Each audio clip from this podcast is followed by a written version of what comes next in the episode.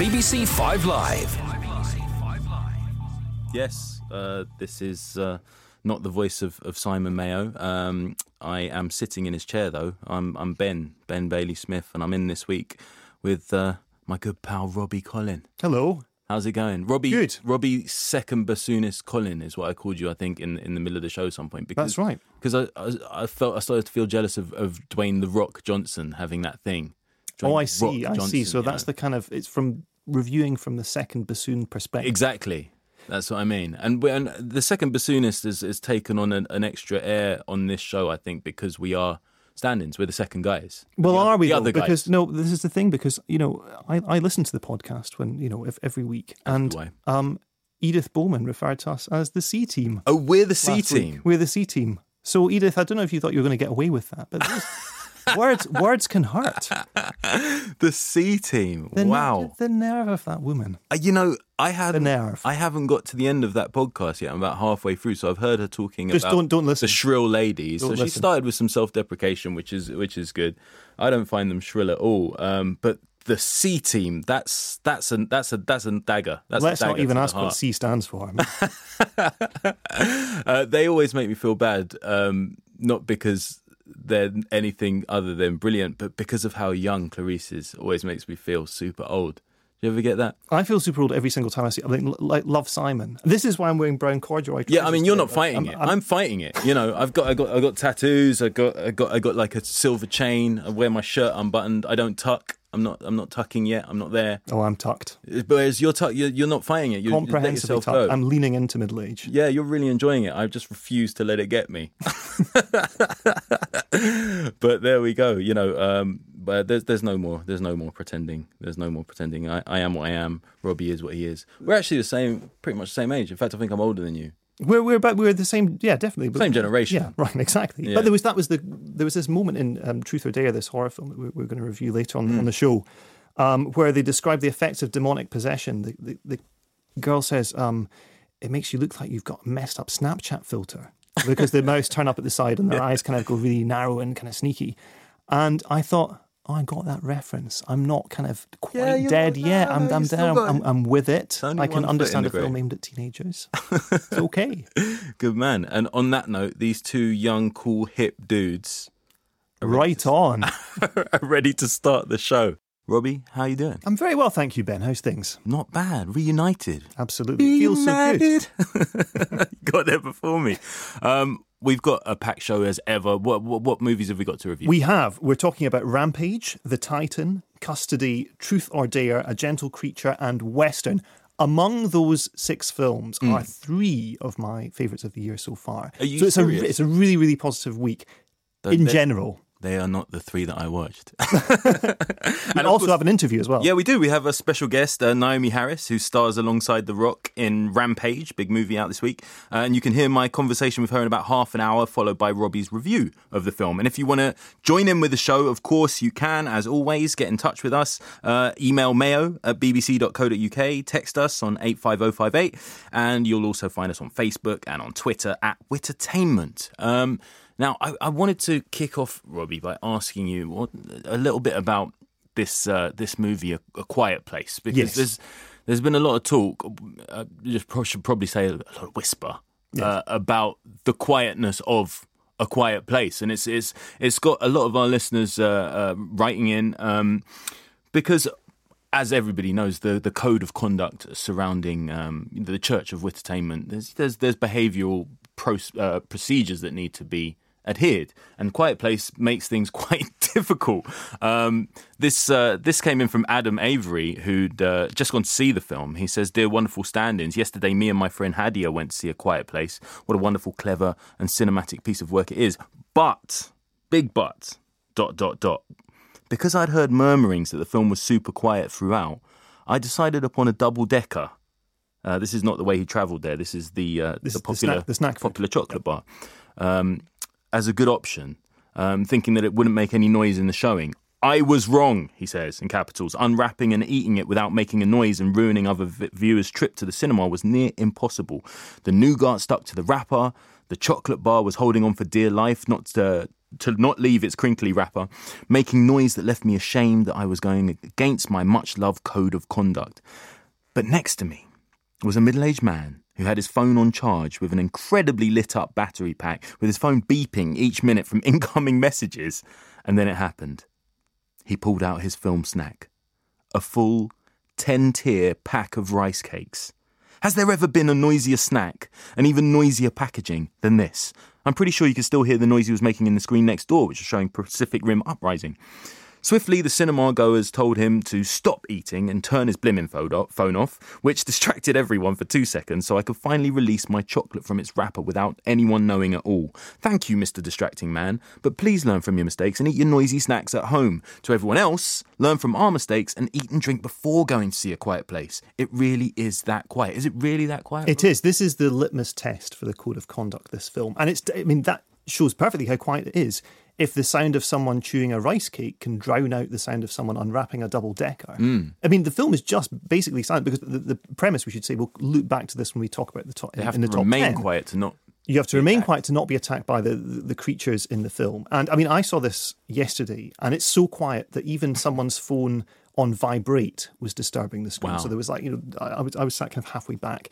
A few rows ahead, some text messages were coming in, not even lighting up, not even bleeping, but just this kind of So airplane mode for everybody. Exactly, which is which is normally, you know, I think that's normally acceptable in the cinema. But it was in a quiet place.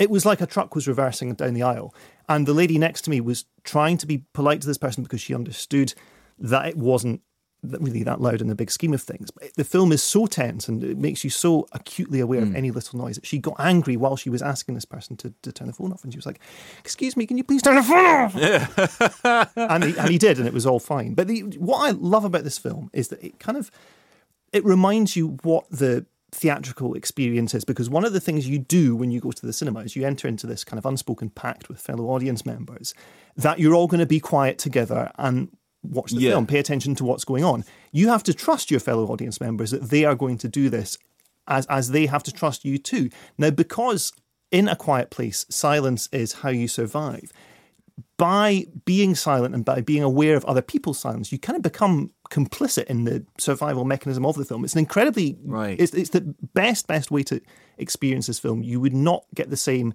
at home, regardless of how big your TV is, regardless of how good your sound system is, because it's about that complicity with strangers. And for me, that's always one of the most exciting things about going to the cinema, seeing things with other people. that's kind of answered my next question because I had another email from uh, Rebecca Graspy, who actually asked you um, whether she should just w- wait to watch it on DVD rather than the cinema. She says because she was scared of being interrupted by gossiping and munching, and and she she understands she hasn't seen it yet, but she understands that the tension of the silence is a core part of what makes the film so effective, which is Yes, what you're completely. saying. Any half decent audience is going to realize and buy into that part of the premise of the film. Yeah. It's much, and, and the fact that there's that tension, like who is going to make a sound in the room as well as on the screen, is what makes it so enjoyable. And that's, I think, why it's playing so well in, in cinemas. You know, as I say, we'll, we'll talk about its box office performance in, in, in a Yeah, moment, yeah. but it's doing well. And and Adam Avery, who the the double decker man,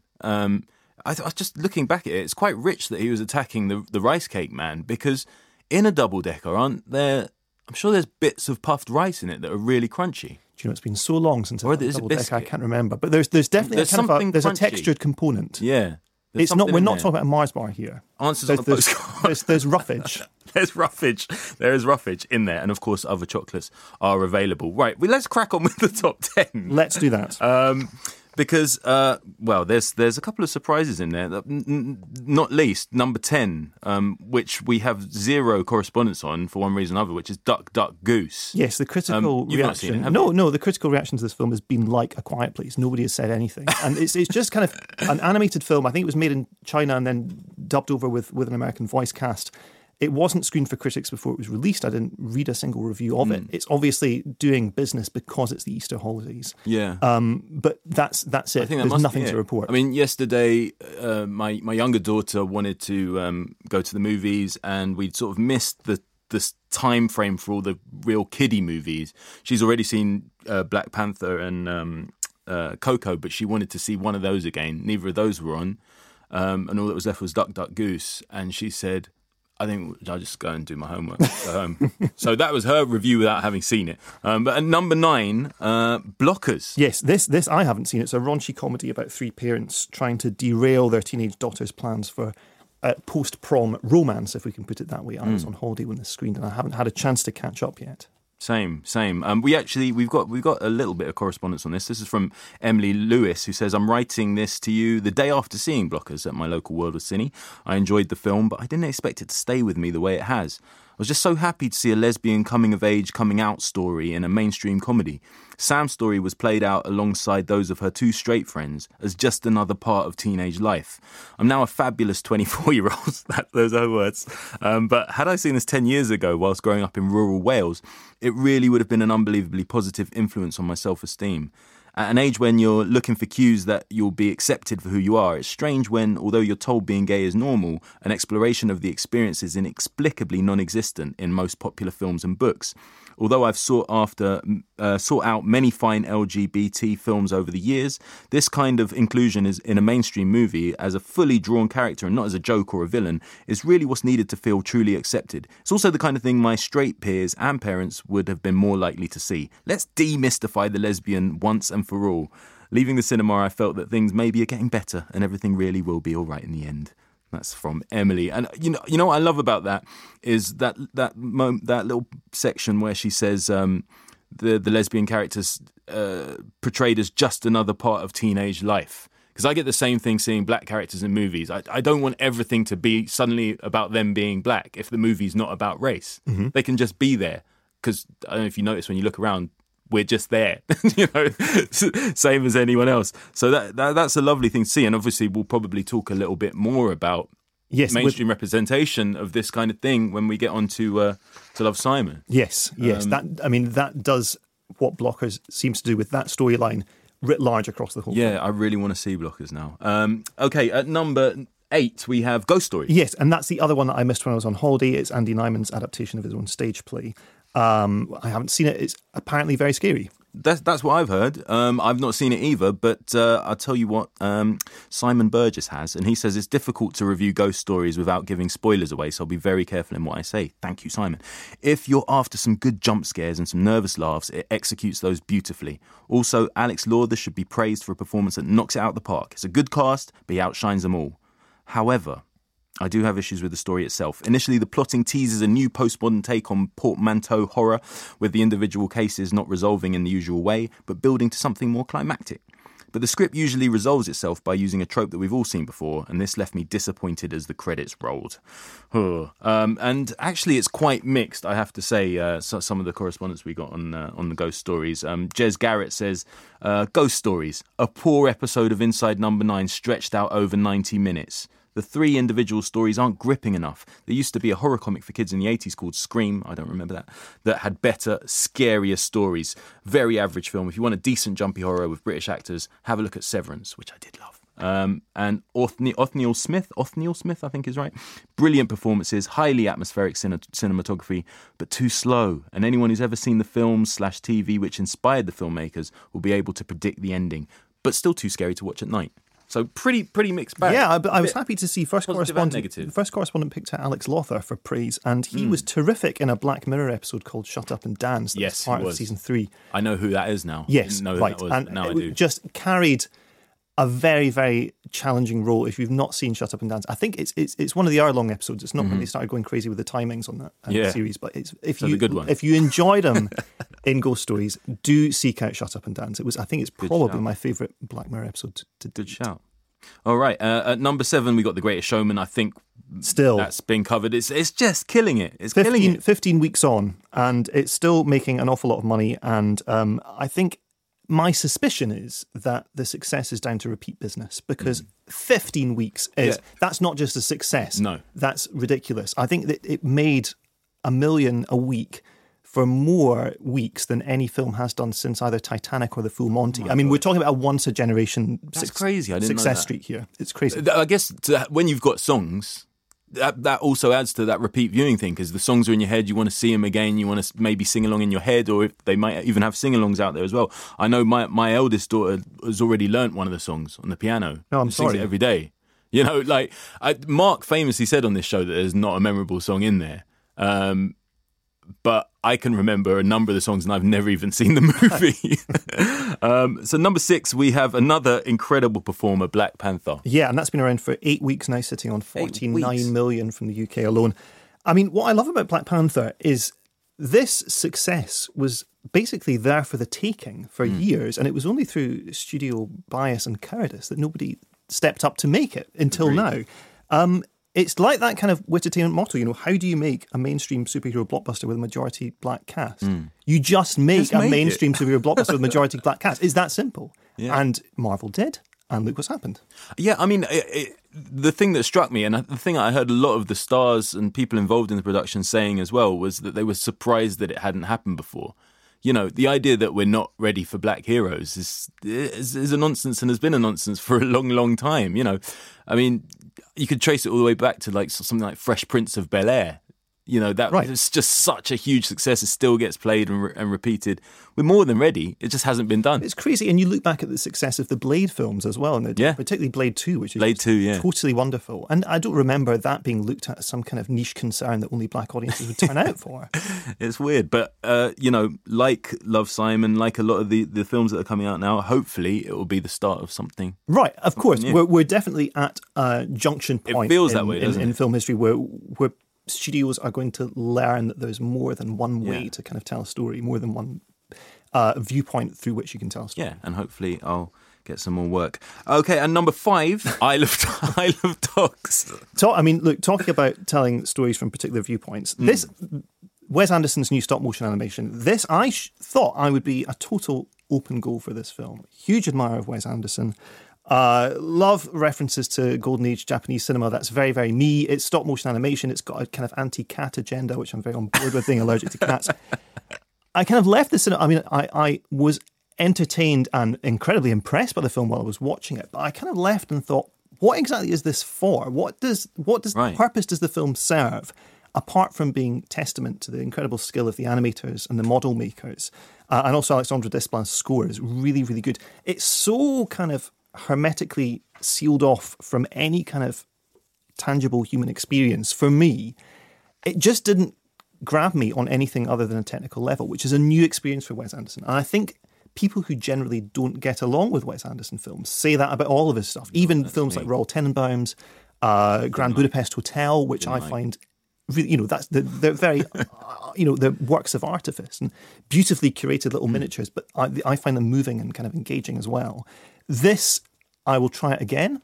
You know, I, I'm, I'm, I'm willing. You know, I love Wes Anderson enough to, to, to go back, give it another crack in case the, the fault is mine. But it just it didn't connect with me in the way that his previous stuff has done. Fair enough. I mean, I, I've been umming and ahhing about it because it does look in, intriguing, and, and, and as you say, technically it looks really interesting. But I just, I've never, I, I was thinking about his films when this came out, and I've just never seen enough of his films that I like. I, I thought maybe I liked half of them. When I actually added it up, No, no, Rushmore. did you Rushmore though? Sure. Really liked Rushmore. Yeah, 'cause Royal that's Tenenbaums I found an, annoying. Grand Budapest, yeah, like like you say, artifice, but I it left me cold, you know, and that's some something about his quirk always always leaves me cold. I'm sorry about that, um, but there's there's a, there's a good bit of opinion from uh, from other people anyway who know a lot more than me, such as Andy Coffey, who said uh, I listened to Mark's review of Wes Anderson's new classic. Yes, I'm calling it that already, The Isle of Dogs, earlier in the week, and was interested in the seemingly very varied ways you could read the film. Um, I saw the film yesterday, and it's, an, it's a veritable patchwork quilt of little nuggets of symbolism. I almost wish I was back at uni so I could critique it properly. I've had eight hours sleep on it, and my thoughts are that The Isle of Dogs is very much like Sylvia Chom- Chomet? Chomet? So, Sylvain Chomet, yeah, That- French animator. You'd said it a lot better than me. The Illusionist, uh, as both are love letters to their respective locations. Chimney being Edinburgh and Anderson, Japan and its unique culture. Anderson clearly dotes on Japan's history of art and storytelling through animation as he brings to life multiple mediums and stitches them together with ease. So that's, that's an excellent email from Andy. Um, just quickly on this, there, there seems to be a bit of a split on whether it's a love letter to Japan or whether it's really touristy kind of oh look some sushi Yes, I mean to me it's the same kind of portrayal of Japan as Royal Tenenbaums was of New York, Grand Budapest was of Eastern Europe. It's just it's the Wes Anderson lens. I mean, it comes from a place I think of uh, admiration and scholarship. What is difficult with Isle of Dogs that hasn't been difficult about his previous films is imagining the version that is lol funny accents. It wouldn't necessarily be that different from what Wes Anderson has made, even though that wasn't his intent. So the gap between the uh, his kind of you know arm's length fastidious uh, oh look at this wonderful society here mm. approach is much much closer to the stereotypy um, version of that with this film than it has been for any of his others. Right. Okay. Apart from perhaps the Darjeeling Limited, the one that was set in India on the, yeah, on the train journey. Another one I didn't like. Jeez, you just reminded me of more.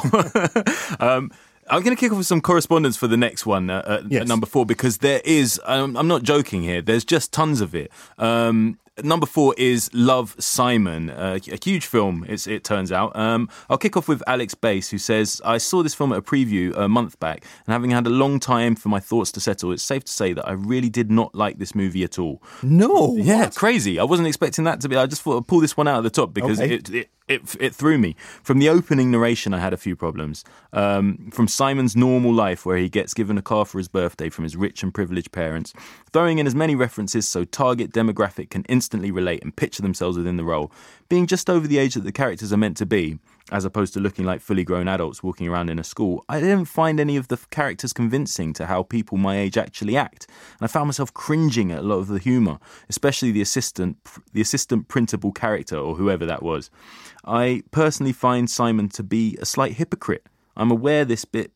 Oh, I see. Yeah, this bit's been uh, censored in been, my email, and what, then he says, "Redacted for spoiler." Yeah, it's been redacted, and then then it says, "I'm aware this bit may be censored, but I guess it was pretty convenient that Blue happened to be attractive as well."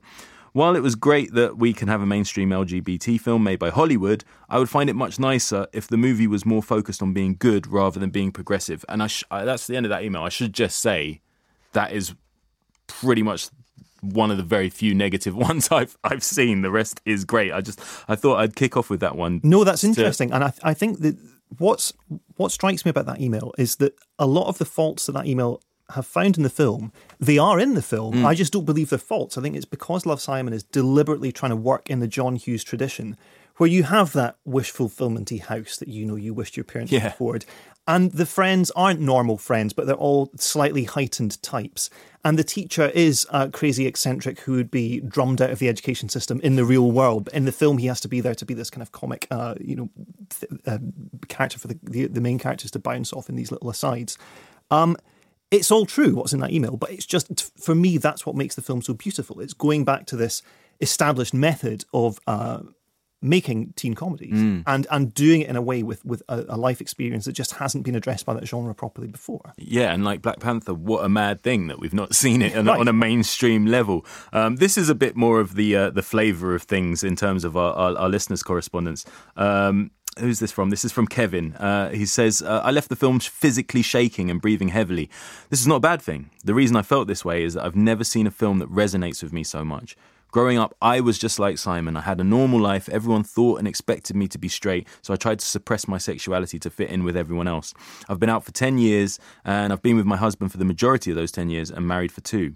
My husband and I completely agree that if we had seen this film growing up, our lives would have been different. Having seen someone who seemed straight but was gay would have made me realize that it was possible to be both. The parents' reaction in the film made me think about my own parents' reaction to coming out. Yes, it was difficult for me, but it was a change in their son that they hadn't expected, and now I understand that. I really would like everyone who wants to understand what it's like for a gay man trying to come out to see this film. The more people understand how difficult it is, the better. And and I, I think it's that's it's that's a beautiful thing, and there's there's so much personal correspondence like this. So it's obviously struck a chord, right? And that, right. that John Hughes reference is great because John Hughes, all his films were flawed, but they they they did hit you in in the in the stomach. There was something core there that felt personal, even right? There's, there's big. There's a truth at the heart of it about the teenage experience, even if what's happening on screen doesn't isn't entirely in step with your own. What I loved about the the coming out sequences in Love Simon is that the reactions of the people he talks to aren't ideal. And you kind of sit there and think, yeah, okay, okay, this is this is really kind of speaking to how these things do work, or you know, rather than how they ideally should work.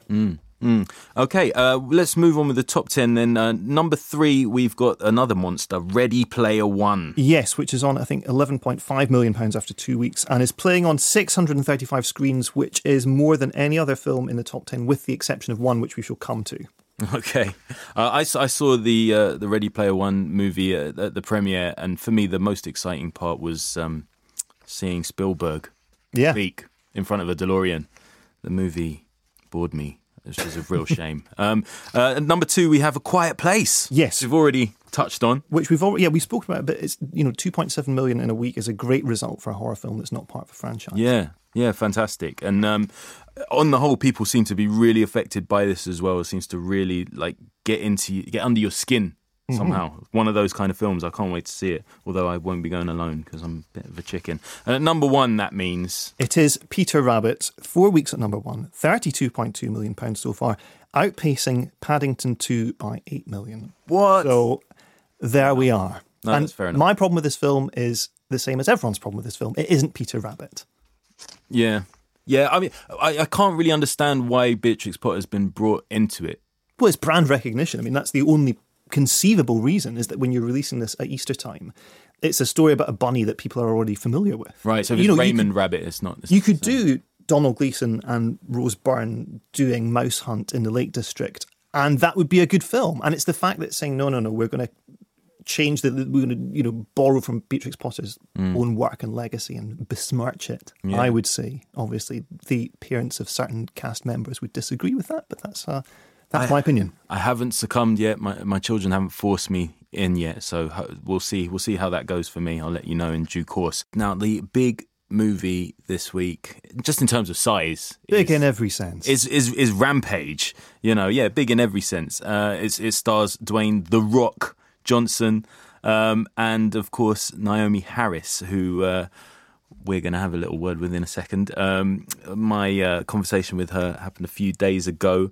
Um, the movie comes out this week. Um, Robbie's just said to me off air that he wrote an essay on this movie, There's a lot to dig into, surprisingly. which is incredible, and, I, I, and we can all find out more about that uh, after the conversation, um, which follows this clip.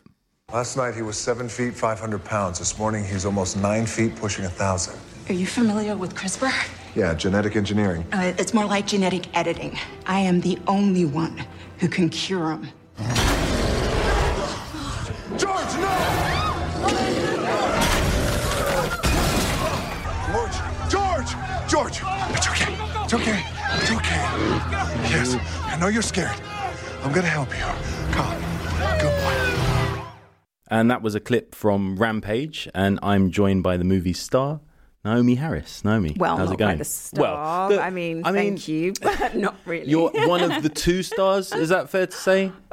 or one of the three if you count the big monkey? Uh, I think. Oh, no, well, an I think we're going to say four, though. I think it's Dwayne Johnson, Yeah. Mm-hmm. Jeffrey Dean Morgan, the gorilla, played by Jason Liles, So the gorilla and then there. myself, And the gorilla is played by who? Jason Liles. Wow. Yeah, Okay, and was that a sort of Andy Serkis situation? with the- exactly an Andy Serkis situation. Yeah, and What he you- did an Andy Serkis esque performance because I think it's really like I think it's the heart of the movie, the relationship Oh, between no question. Dwayne's character and this gorilla.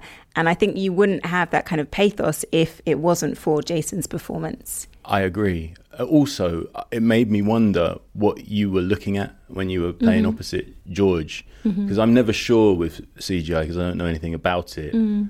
Whether you know you are looking at a man walking around like an ape Mm-hmm. with some things stuck to his face, or whether it's like a tennis ball on a giant stick. I thought it was going to be a tennis ball, and it wasn't. It was Jason with lots of dots on his face That's better. at wearing a green suit, and it's way better. That's better than a much, tennis ball. much better. Yeah, because you have something to react off. Yeah, you don't get a lot from a tennis ball. I find. You don't get anything from a tennis No, ball. No, it's probably actually, nothing. yeah. That's true. now, I I did a press junket for a movie once. I was in a movie once upon a Oh, time. really? Yeah. Which one was that? It was called Life on the Road. Um, it was a, a movie of The Office. David Brent. It was a Ricky Gervais Ah, thing. Okay. And uh, I found that I was saying the same thing so many times that I nearly went mad. Mm-hmm. Right. Um, yes. But Mm-hmm. for the benefit of our five live listeners, yeah. without losing your mind, can you set up what this movie Rampage is all about and where your character fits in? Um, so Rampage is a big, fun action and adventure movie um, with a lot of heart as well, and um, and also an incredible amount of humor. It's way funnier than I expected it to be. Um, uh, it's a fantastic ride, and it has amazing special effects as well. We have the same people. Um, it's Peter Jackson's company that did the special effects, Okay. and they're going on to do Avatar next, and they're really like the best in the business. So the special effects are basically as cutting edge as they, they can possibly be. Um, and I play Kate Caldwell. And she's a doctor, she's a geneticist, and she creates a virus that infects the gorilla that's Dwayne Johnson's character best friend. Nicely done. And um, because she feels so guilty about that, because basically this virus turns him into this mutant, aggressive giant creature. Um, and because she feels so guilty about that, she then teams up with him and goes on a journey to find the cure and save the city of Chicago. Expertly done. Thank you. And you know what I like about Most people don't actually ask me to set up the story, so that's Well, it's good, you know, because it's, Yeah. it gives gives our listeners a chance to say, "Oh, okay, is this film for me?" I would say it's for everyone because you're spot on. It is a big popcorn Mm-hmm. movie. It's a popcorn movie with absolutely everything because you know when a popcorn movie is done right, it has the humor, it has the heart, It's got that and pathos. Mm-hmm. it also has you on the edge of your seat. And very rarely do they have all of those ingredients. You know, very rarely do you see like a popcorn movie truly work. But Yeah. this one literally has everything. It definitely works. It's brilliant. And I'm I, very proud I of it. I literally bought popcorn um, to go and watch it because I felt it was going to be that Yeah, kind of it experience. needed you needed the popcorn. Unfortunately, I Yeah. Oh. watched it at Warner Brothers, and there was no eating allowed in the uh, in the cinema. No. So I had to smell my popcorn. Oh my For an hour and a half, it's very frustrating. That's really frustrating. yeah, I sneaked How can you in. sell a popcorn movie and not allow people to eat popcorn? Bonkers. Outrageous. But this is one of the things I did like about, I was drawn to about your character. Um, because you know a lot of the time in these big sort of popcorn movie deals, um, there's you know a lack of dimensions to to certain key characters. Yes, and your character is smart Yeah. and tough. Yep. but at the same time flawed. Yes. you know w- when we meet her, she's she's got this burden of, of guilt. Yeah. and that was a nice in I found, and it, it made it gave more dimension to the character, so I was a bit more emotionally involved than I might be Yeah. in another. And also, the other great thing about her is that she's not the kind of adjunct to the, the male. Because in most of these action movies, the woman is the kind of damsel Mm-hmm. in distress who's dragged along screaming throughout the journey.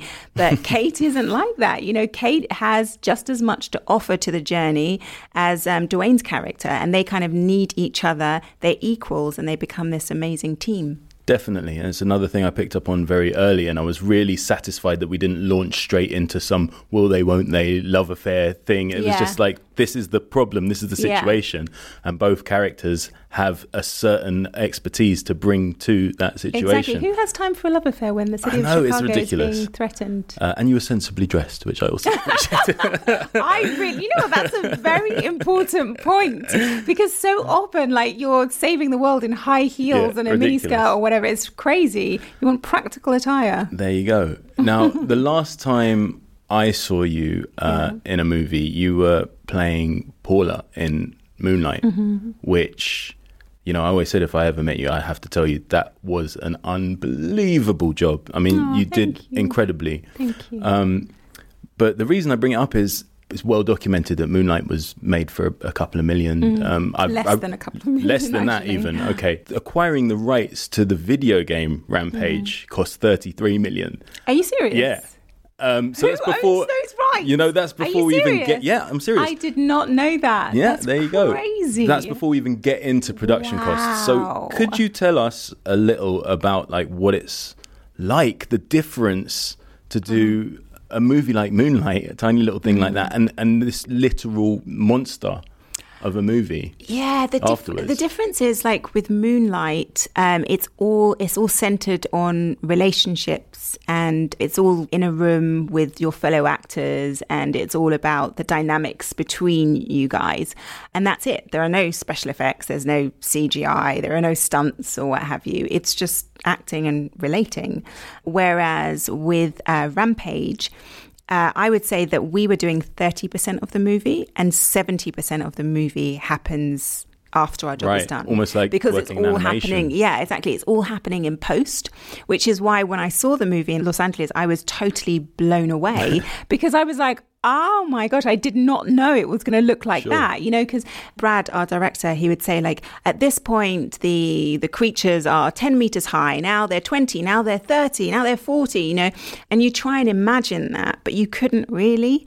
And so it wasn't until I saw it all edited together that I was I was like, wow, these animals are truly terrifying. And it was the first time that I've watched a movie and been surprised because normally I know the story, I know what's going to You happen. get a sense of your surroundings as you're shooting. But this was it was all like a waking to dream. Seeing you in it must Yeah. have been such a trip. Yeah. And Brad Peyton actually, he's got quite a long history, a successful history in animation, Mm. and that makes sense to me watching this movie because there's so much care and attention on those fantastical moments. Yeah. There's a real sense of heft that sometimes you don't get Mm-hmm. from big monster movies if they feel a bit lightweight whereas there's Mm. Yeah. there's moments where you're looking at George and the breeze is hitting his fur and it, he felt so real you know and that's Mm. That's a special achievement Yeah, it is. It's by the really guys in post. achievement. Well, it's this Peter Jackson's company. So, Yeah, well, there you go.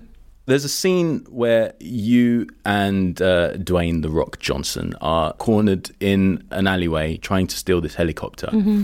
and a fight sequence uh, occurs. This is kind of a two-tiered question. Firstly, how much physical stuff did you get involved in in, in the shooting? Mm. And secondly, how big are Dwayne's arms? Uh, let's start with Dwayne's arms. Because in that Dwayne's scene in the arms, alleyway, I saw you in close proximity to the Yeah. to one arm. Yes. and I felt I could fit a Naomie Harris and a half maybe yeah, in I- one arm. Yeah, I agree. I agree. They are pretty ginormous. And I have to say, my character at that moment really is in awe of Dwayne. And that was the moment, as well as me, Naomie Harris, I was like, this guy is amazing. Like, because his body is just like a machine. Did you ever do that playful pat thing where you just say, "Hey, Dwayne," and tap him on the arm and go, like, "Whoa"? I've done a Granite. playful punch, in fact, and thought, oh my gosh, it's just like rock. He's so hard. It's amazing. And yet, by all accounts, one of the loveliest men in the world. I mean, from all no, reports that I've had. No, he's absolutely incredible. He really is. To give you an example of how amazing he is, lots of the scenes in the movie weren't actually in the script. So, for instance, the the moment when I punch the baddie in Yeah, the face, yeah. that wasn't actually in the script. That was Dwayne, and he said, "Look, I really think that Kate's character, you know, she needs this moment." And then there was another moment where, like, I smashed down the glass door. That again Yeah, was Dwayne great. who was like, Yeah, I think Kate should do this. Actually, I think it would be really good for her character. And like most actors, they just want to hog the limelight and keep all those special moments for Mm. themselves. But Dwayne is so generous. He's always like, Okay, what can I do to help you have your moment and to stand in the spotlight? That's very incredible. unusual for actors. And yeah, and he's he's he's got that genuine charm. He, he can really pull off almost anything. He can light up a whole room as well. And now, obviously, I eternally think of him as Maui. yes. oh my gosh, he was brilliant in that. uh, What a performance! He- He's Yeah. he's just great. Uh, I would love to meet him, but at the same time, maybe feel slightly intimidated. I mean, Are he you is. not meeting him? I'm not meeting him. No. Oh no. my gosh, he's just one floor away. Is you don't get to away? meet him. Okay, I'm going to hunt him down. Yes, I think I, know what he looks like. Listen, there's one thing I really wanted to ask before we ran out of time, which Yeah. is, um, do you know how we're related? No. what? what? Okay, um, so a long time ago, Yeah. in the adaptation of a book by Zadie Smith, Mm-hmm. you played a character called Clara. Yep. And uh, the series was, uh, I think, a four-parter, Channel 4, called Mm-hmm. I White Teeth. series. Yeah. An adaptation of the book by Zadie Smith. Zadie Smith is my sister. No way. Yeah. And you played Clara. And you know I went to Zadie Smith? Based, based on my mum. oh. So, In some ways, in some you ways, are my mother, I am your mother. Yeah. even though we're the same age. Wow. And I went to university with Zadie. That's right. Yeah. That's right. You came up in So, conversation just last week. What do you remember about White Teeth? Just this is a personal question. The listeners might be bored by now, but Um. Ooh, what do I remember? Oh my gosh, I can't remember the actor's name. Was it Phil Davis? I think so. Played Archie. Phil Davis, yeah. Yeah, he was my gonna go with Phil husband. I'm going to go with that. Um, maybe I'm making that up, but I This is think- weird. Um, but he was he was just such a great actor and such a nice human being.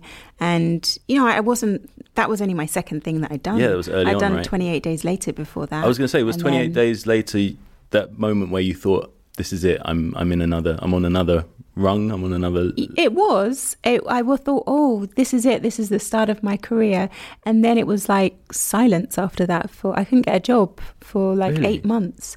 I was sending out all these letters to casting directors, going, "Please employ me, somebody." and I just couldn't get any work. So it was actually a really sad moment in my career. Wow. And now I know that that is just the roller coaster of this Mm-hmm. profession. You know, sometimes you're in, sometimes you're out, and you just got to enjoy the ride. So, what is in next for you? Next for me is a nice long break. Oh, really? I'm like, I work hard and then um, I always like to take time out and suck up life. And that's what keeps me inspired, you know, because ultimately what I'm trying to do is reflect life back on screen. Sure. And if I if I stay too long in this profession, then I lose that. I feel so. I understand. Yeah. Well, don't take a break for too long because we love Thank you. Oh, thank you. you. And uh, yeah, lovely to meet you. Take care. Lovely to meet you too, son. Thanks, Mum. and that was me, yeah, tarting it up with uh, Naomie Harris, one of the stars of Rampage. But uh, all importantly, Robbie, what did you make of it? Well, look, it was interesting during the interview there that you both referred to Dwayne by his full title, Dwayne The Rock Johnson, like Paul Thomas Anderson or Daniel Day Lewis. And what you I've started to realize about Dwayne The Rock Johnson is that he has, in his own way, this kind of auteurist stamp that he puts on his work. And mm.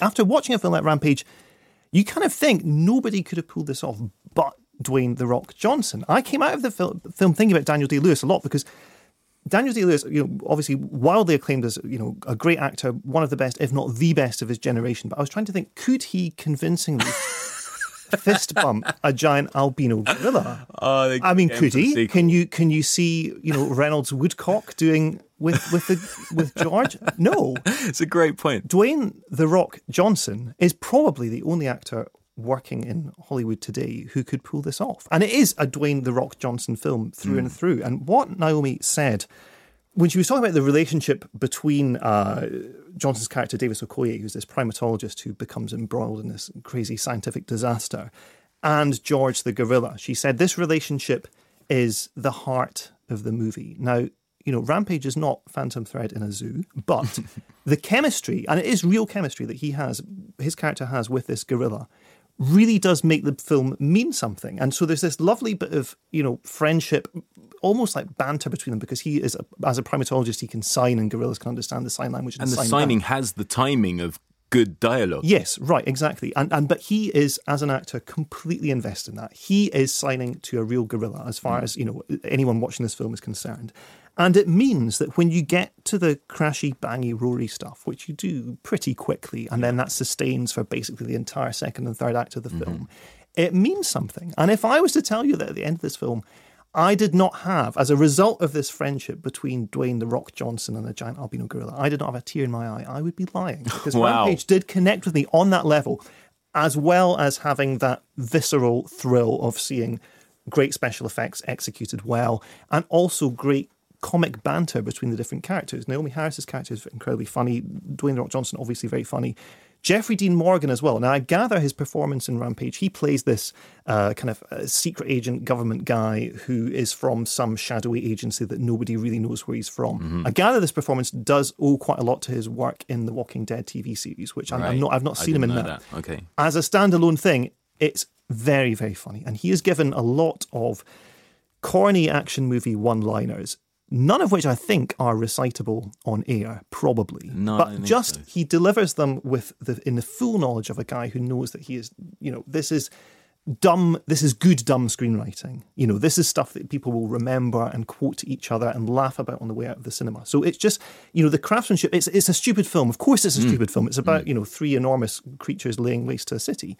But it's a stupid film done right. And all of the excuses that people make for other stupid films that are not good uh, Rampage absolutely pulls those off beautifully. I part of me wonders as well how smart you can really be while talking about Rampage, because on one level, all the film wants to do is entertain because it is consistently very funny all the way through. The action sequences are very, very well done all the way through. The thing with giant monster films is that the monsters always mean something. Even I think if the film is trying to make them mean something or not, and that's true right back to King Kong. If you think about Cloverfield, I mean Cloverfield of mm-hmm. the recent ones, that's the example that you know that film completely bounced out of the September 11th attacks, and it was about a city in meltdown, people not knowing where these stood as the you know this entire civilization yeah. felt like it was collapsing around them as a result of some weird incursion from under the surface of the earth that nobody knew was there. So these films always speak to their moment, I think. And with Rampage, there's a really interesting the two the two main villains of the piece um, are this mega rich brother and sister played by Malin Akerman and Jake Lacy, and whether it was intentional at the writing stage or not, they felt to me there was something a little bit Ivanka and a little bit Donald Jr. about the way in which they dressed and carried themselves. Possibly. And the film is, you know, they're, they're, these guys are, you know, they've set up this experiment. I mean, look, the giant monsters, that's not an unfortunate side effect of the experiment. That is the experiment. The experiment's called mm. Project Rampage. The, the aim was always to breed these killer creatures. And then, for whatever reason, I can't, off the top of my head, I can't remember, but that was the aim, and to bring them to Chicago so they could harvest the genetic material. And that's why they all, they all end up tearing the city down. Um, the idea that super rich people would pursue further wealth at the expense of 99.999% of the population without a thought for their well being is something that speaks to our moment now. I don't know if the film is trying to do it or not, but it's there and it's, it's, it's, it's there to be picked up on if you want to pick up on it. Also, the September 11th stuff is, is still kind of loud and clear there. The, the, the part where Chicago itself is starts being decimated by these creatures obviously borrows massively from news footage of the September 11th attacks, the kind of clouds of ash billowing down the streets and the mm. skyscrapers toppling over. And, you know, it, it, there's an argument to say that that is a bad taste move. You know, you're kind of borrowing from this horrendous, unthinkable real life tragedy in order to to make a popcorn entertainment and you know to to to kind of titillate people and excite them. But these kind of films have always done this. And if you look, you know, Dwayne Johnson recently, Dwayne The Rock Johnson, has appeared in uh, San Andreas, the other Brad Peyton film, you know, another film like Rampage that could only have been directed by a man called Brad, I think. um, and then he's also in this film called Skyscraper that's coming out later this summer. All of these films involve him in toppling skyscrapers and wandering around cityscapes strewn with ash and rubble, rescuing people. Now, if you look back at how the 80s action movies worked. You know, particularly Arnold Schwarzenegger, but also actors like Sylvester Stallone. Um, you know, everyone who was kind of working at that time. So many of those films were basically about re-prosecuting the Vietnam War. So the Americans right. could go to the cinema and they could watch Vietnam being won. And it wasn't always Vietnam. It was things, you know, Rambo was obviously he was in the jungle fighting normal people. Um, but you know, you had Schwarzenegger fighting Predator, but he would do it in the jungle in the way that the you know people wish that the American GIs had been able to do, come mm. back victorious from this, you know, in- incredible battle. And in the same way, I think Dwayne Johnson is doing these kind of roles. He's showing people rescue efforts, relief efforts, where he's looking out for his family. You know, he's rescuing his wife, he's rescuing his daughter, he's rescuing his kids. Family, family, family is always this recurring theme in Dwayne Johnson's films. And he is kind of reworking and replaying, replaying this relief rescue effort in his films over and over and over again. And that's why they, they kind of, there's something more to them than just brainless entertainment, even though the brainlessness is is very much there to be enjoyed as well. So as I say, it's kind of it's a film that works on different levels that you maybe don't expect it to. Um, but you know, I, I really enjoyed it as uh, just straightforward entertainment, funny, you know, action packed, lots going on, and, and and very kind of anything that's going to slow it down is just chopped away. We don't need it out the window. Let's get on with some more fun. But like all monster movies, it seems to be speaking to our time now. So yes, I was completely sold on Rampage. Did not expect that at all. And often when you know when studios have a film like this, they they set a review embargo where they say you know all the reviews have to be revealed at once. I have to say the response to this has been very mixed.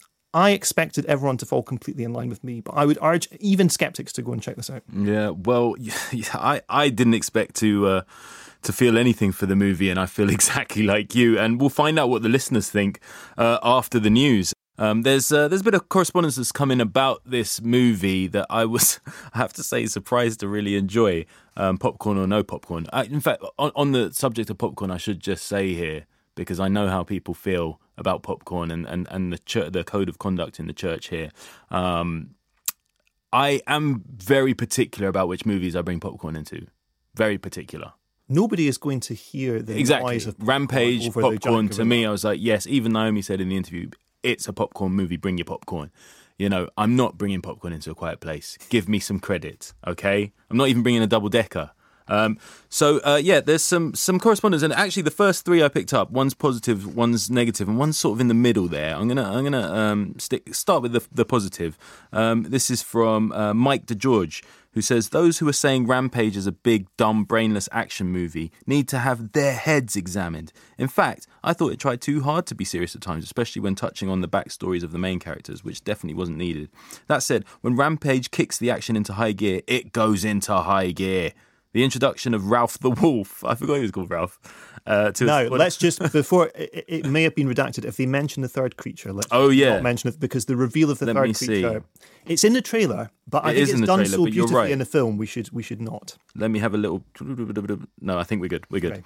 Well done, though, Rob. Um, yeah, Ralph uh, uh, led to one of the most intense sequences I've seen in a while and at the same time made me want to cheer and took my breath away. The ending battle in downtown Chicago was a feast of CGI violence and destruction seldom seen before.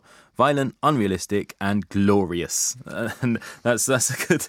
I mean, of course, it's one of those things where you know if you get into the oh well that will never happen this will never happen yeah. and you know there's just no point in that but isn't it interesting how with other films of the same ilk you do find yourself doing that, and it's usually because the action or the character there's just not enough charm there to keep you just involved and, and keep your disbelief suspended.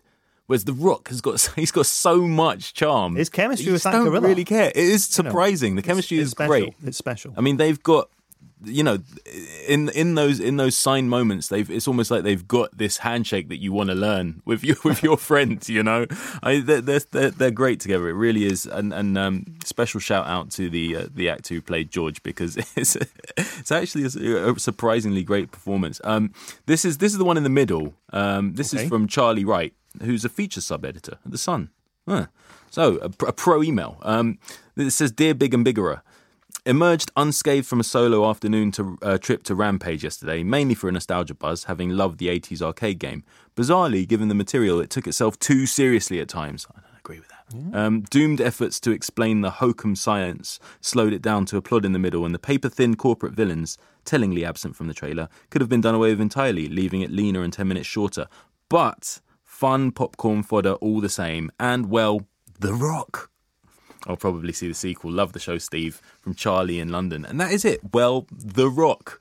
You know, I mean, I can't think of anything he's done that's made a movie worse. You know? Right, exactly. and you can see studios use him for that reason. Why was he cast in the Baywatch remake? Mm. I mean, get whole idea there. of the Baywatch Just remake. Get him in there. Is everyone knows what Baywatch is. Do they want to go and see the film again? Well, who knows? Oh, Dwayne the Rock Johnson's in it. Well, let's go and buy a ticket. That that's what he that's what purpose he serves. Exactly, and that fantastic point you make. You know, by extension, Daniel Day Lewis was not saving Baywatch, you know, no, in, in no. a- any way, shape, or form. But what it's led to is a very uh, ingenious text that has come in from JD, who says, Can we please play Daniel or Dwayne for film roles? For example, who will play the new Han Solo? Um, and I, you know, I'd love to hear some suggestions, perhaps of future franchises, maybe a, a reboot of Harry Potter with. you could have just have them both as two yeah. mismatched cops on the or, on the trail of some let's, serial Let's reboot uh, twins. Right. Give us some more suggestions, Daniel or Dwayne or both. Uh, and with the with, with the power of CGI, you know, we could have double Daniel, double Dwayne, single George. I mean, there's so much we could do.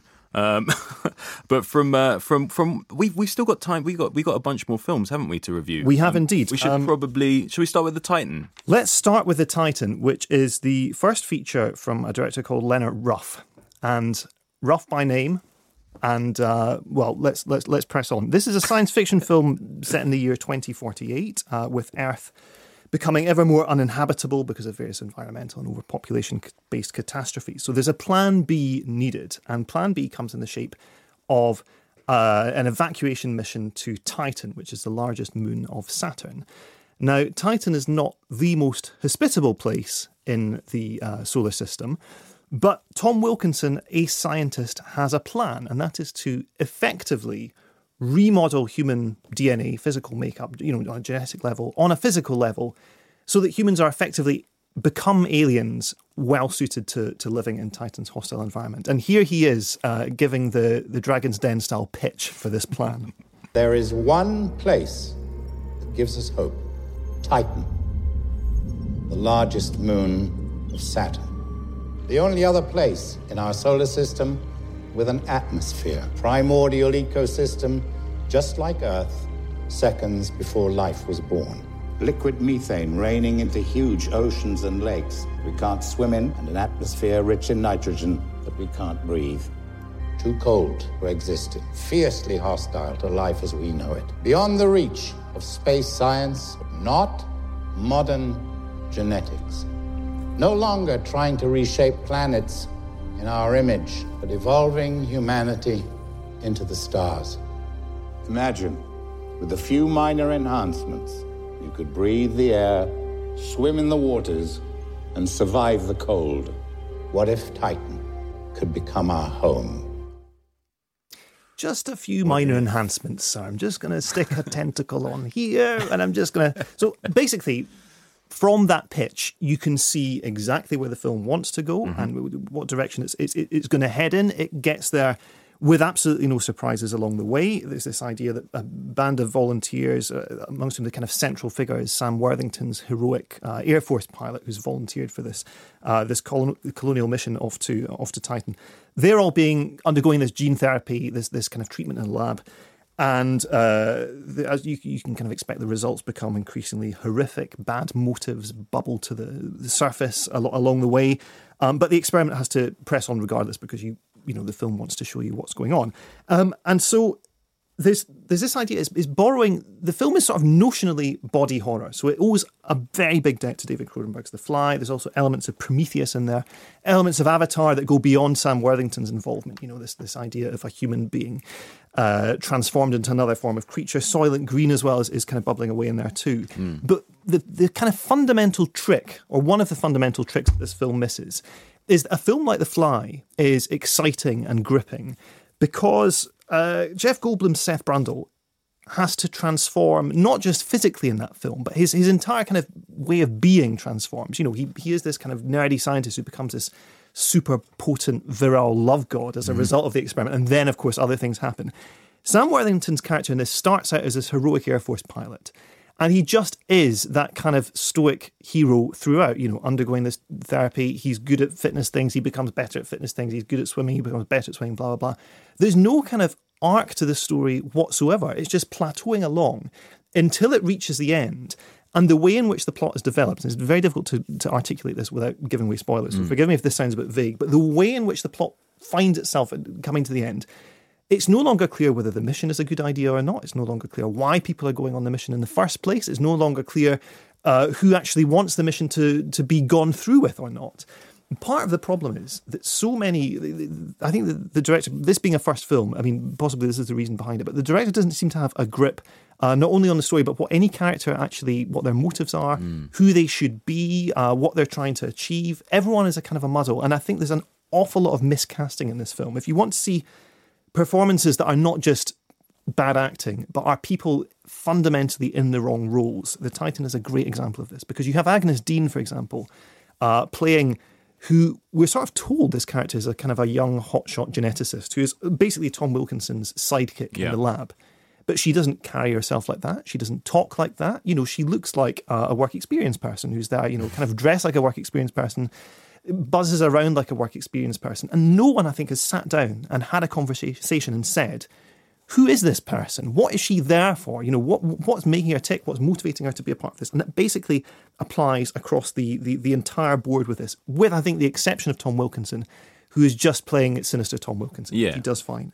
And the thing is, you can do sci-fi at a low budget basically most of which takes place in one location very well. Alex Garland's Ex Machina is a perfect example of this. Basically, three characters in a house mm-hmm. in the woods, and it's juggling these enormous ideas. You know, the special effects in, uh, in, in, in Ex Machina were not, you know, cities falling down on the scale of Rampage, but they were beautifully, beautifully achieved.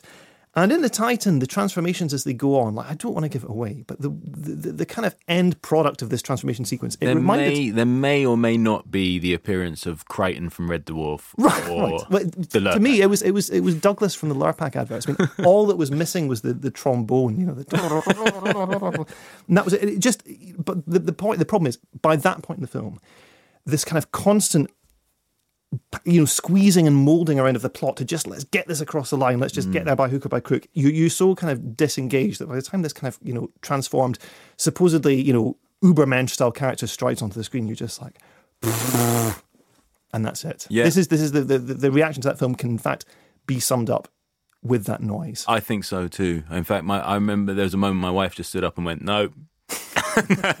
there was still about half an hour to go, and from that point, we just laughed our way to the end. Really, it's interesting though thinking about this film after Rampage, isn't it? Because in a way, th- th- th- they should both be big action movies. Obviously, Titan hasn't got anything like the same kind of budget, but if it took itself a little less seriously, or had had a bit more of a think about character arcs, it didn't need to be that complicated.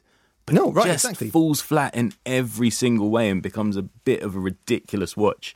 Um, I'm even more fascinated to see a Quiet Place now because isn't isn't that kid in it as well? That's right. Noah Jupe, who plays Sam Worthington's, Sam Worthington's son. character's son. He's in it, and right? he's. I mean, I, I say everyone's miscast. He is kind of. He's cast massively because he's a child he's the- playing he's a child. and and, and a quiet got that child as right. well. And we know that he can do quiet, so that's fine. Yeah, uh, actually, we got a couple more bits of correspondence on, on a quiet place uh, after our talk of, of snacks and, and silence. Um, this is from Matthew in, in London. He says, uh, It's not often a film's title is also instructions on where best to watch it, which is very good. Uh, a film so tense in its quiet moments, I was reduced to letting my popcorn silently dissolve in my mouth. I've definitely done that. So as not to break the spell of nerve shredding anxiety caused by the lack of sound. A completely wonderful concept, near flawlessly executed. Yes, I have questions. Yes, I have criticisms, but they were so swiftly forgotten when the next set piece started that I honestly couldn't care less about them. Loved it.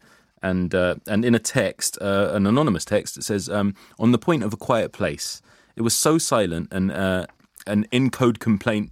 Compliant and an encode compliant crowd that my stomach decided to make noises at the quietest moments. No, happened to me. terrifying. my most embarrassing cinema experience. That's the worst, isn't it? Because you can't, you just can't control that. There's no, there's no escape. Nothing from that, you can there? do. Um, let us know if you've uh, made some unruly bodily noises in in a I mean, look place. within within reason. This Within isn't this isn't Mark and Simon that are here. no, You know, that's we'll keep true. the toilet that's true. out sort of yeah, we don't have Mark moderate. With us today. Um, so, I mean, something that's worth remembering about A Quiet Place as well, which has not been remarked on very much, is that this hmm. film was produced by Michael Bay, who is not. Was known it? for his quietness. Yeah, so John Krasinski, who directed and, and, and, stars in A Quiet Place, he appeared in Bay's film 13 Hours of Secret Soldiers of Benghazi a few years ago. And that was, I mean, it seems like an incredibly smart career move in retrospect. That was, you know, not my favourite Michael Bay film, and I am actually a critic who has favourite Michael Bay films. So, I, you know, but that was the fact that he was in that has obviously opened this door to working with Michael Bay in a producer capacity. I would have loved to have been in the meeting where Krasinski or whoever it was walks into Michael Bay's office and says, Got this great film for you, Michael. It's about people being very quiet for one and a half hours. What are you saying? what? But it worked. And actually, as a result of A Quiet Place having been so successful so quickly, um, Bay and Krasinski have set up uh, another film called Life on Mars, which is a sci fi thriller that I think he's basically going to go.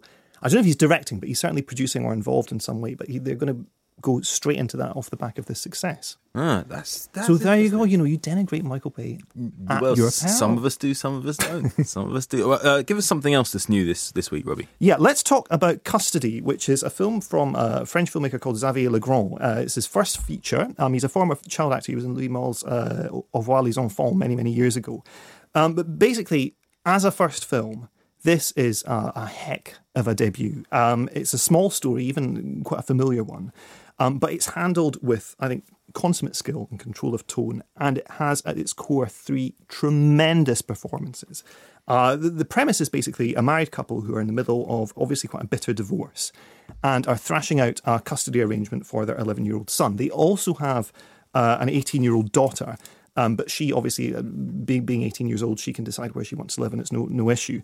The son is the kind of basically the prize to be won in this divorce, but also the focal point for all of the aggression within the divorce because he's being pulled between the two parents. Denis Menochet plays the father, and Lea Drucker plays uh, the the mother. Now, if you like me, you kind of your knowledge of French character actors all goes back to Amélie. You know, were people in Amélie or not? Is it that person? Is it that person? Neither of these actors were in Amélie, but Denis Menochet played the uh, farmer Pierre, Perrier LaPadite in Inglourious. Oh, the yeah. Quentin Tarantino. Okay, yeah, that I remember. very wonderful opening scene with uh, with Hans Landa with uh, Christoph Waltz, uh, and Lea Drucker was in a film called In My Skin, which was this kind of really ghoulish French body horror from a while back. But anyway, they they play the two parents. The film opens in this custody hearing.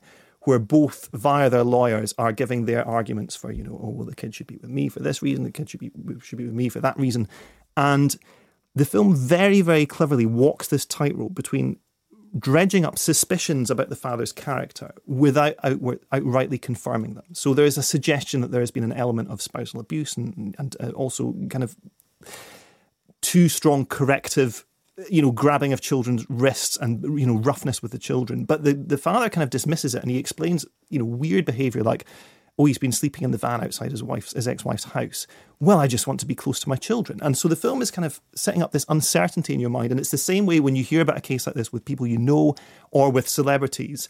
Um, you have to there's a degree of supposition there's a degree of good faith that you know you can't come to a, a concrete conclusion on what has been going on. Now how the film develops is it shows you the way in which this 11 year old kid the pressure that he is put under while he is basically being bounced between these two his, his his parents and the father in particular comes to view the custody battle as a competition to be won and he won't back down over certain things and he he he tells other people and he tells himself i think to an extent that I, well, I want to know where my kids are living now. He's trying to track down where his ex-wife lives. I want to know where my kids are living because they're my kids and I should be, you know, in charge of this. But mm-hmm. there's there's there's always this question of what are his motives? You know, why is he getting so involved in this? Why is he piling on so much pressure onto his kid? The kid, played, played by Thomas uh, Tom, um, he's 11 years old as well. His performance in this film is so good. The kind of stress and strain crackling across his face that it kind of almost feels like it was obtained unethically. I mean, he is he's under obviously under so much incredible pressure. The character, it's so vividly, vividly expressed. The camera also Legrand will position behind this kid's head, almost as if you're like to say, X-ray vision. Look at the cogs whirring away here. All of this incredible pressure that's being piled on top of him. Now, the way in which the film develops. It very cleverly makes you uh, question your own assumptions. It holds those assumptions to account about what's going on in this in this relationship. As I say, it's a very simple story. It's quite directly told. It has a kind of a, a slight air of Michael Haneke frostiness about it, Right. but also a kind of a Dardenne brothers. Remember the two days one night that they did with Marion Cotillard, where the, the camera will sort of do these these long. It's like kind of socially engaged, these long weavy takes, just kind of taking people into the situation in this family and just reporting on it. You know, observing, not hamming up. Um, I think this is a tremendously accomplished debut. I'd be surprised if we see a better debut film this year. Um, this is very, very worth seeing in the cinema as well for those expressions, for these incredible three core central performances. Uh, th- there's a vibe in your voice that sounds very movie of the weeky. Very Robbie second bassoonist Collin movie of the weeky. Well, we shall see. But we shall shan't see We shall because there's, there's still more to come, isn't there? There is. Um, uh, uh, it's, I think the, the film just sounds like a, a powerhouse, and I can't wait to see it. It's, I'm still annoyed. I was annoyed listening to you, thinking that last night I had the choice between Titan and Custody, and I chose Titan. No. with okay, with okay. my wife on the basis that we thought maybe custody would make us feel uneasy. You know, sometimes you watch things about a marriage. Yes. With oh yeah. partner, totally. My goodness. And, and this is this is like Yeah. toxic masculinity. I mean, it's like radioactive masculinity. And what's so smart about this film is it explains the behaviour without excusing it, and it says this is how a kind of a not very pleasant but ultimately normal-ish man Hmm. can get from A to very, very, very, very, very bad B. And it's just you can it, it charts that course so cleanly and so you know it explains it so vividly uh, it, it doesn't kind of he's not a monster that's what's so scary about him Mm. Yeah, he's not a monster You know that kind of thing can cause uneasiness within a marriage. Ironically, of course, the Titan made my wife hate me. So it's time to select a TV movie of the week now, and uh, some of you have been guessing what Robbie might pick. Um, I've got a bunch of uh, correspondence here from our, our listeners trying to guess and, and giving their own opinions on the uh, the best movie on telly this week. John Mills says if you're going to watch The Walk, it needs to be on a very big TV and in 3D, otherwise, you don't get the full effect. Mark would probably pick Speed after his rekindled love for the film recently. Robbie won't, though. Yeah. Uh, I shall watch Super 8, as it gave us the first clue as to J.J. Abrams being Spielberg's successor to the big screen. Uh, Sean Hatherley says Speed is the film from that list which warrants repeat viewings. Thor is so so, but got worse on the second viewing. Super 8 I've seen once and never felt the need to watch it again. Mark Orr says, I have such affection for swingers. I saw it at the Odeon, Leicester Square, on a balmy Friday night in summer with an audience of similarly aged 20 something males who laughed, whooped, and even applauded at the end. Don't we all remember the occasions when the audience and film synchronised perfectly? However, Super 8 would be my choice for that extraordinary train crash and for reminding us that a love of nostalgia needn't necessarily diminish the level of artistry. Rebecca Jane's gone for Howl's Moving Castle. I adored the book, she says, as a child, and res- resisted the film for a long time because I thought it would ruin it, but it doesn't. Um, Robbie will pick it because it's Japanese. Uh, Graham, Right. Graham Hall. Graham Hall says swingers all week long. So money and it doesn't even know it. Doug Liman directed, who went on to bring us Bourne and the underrated Edge of Tomorrow.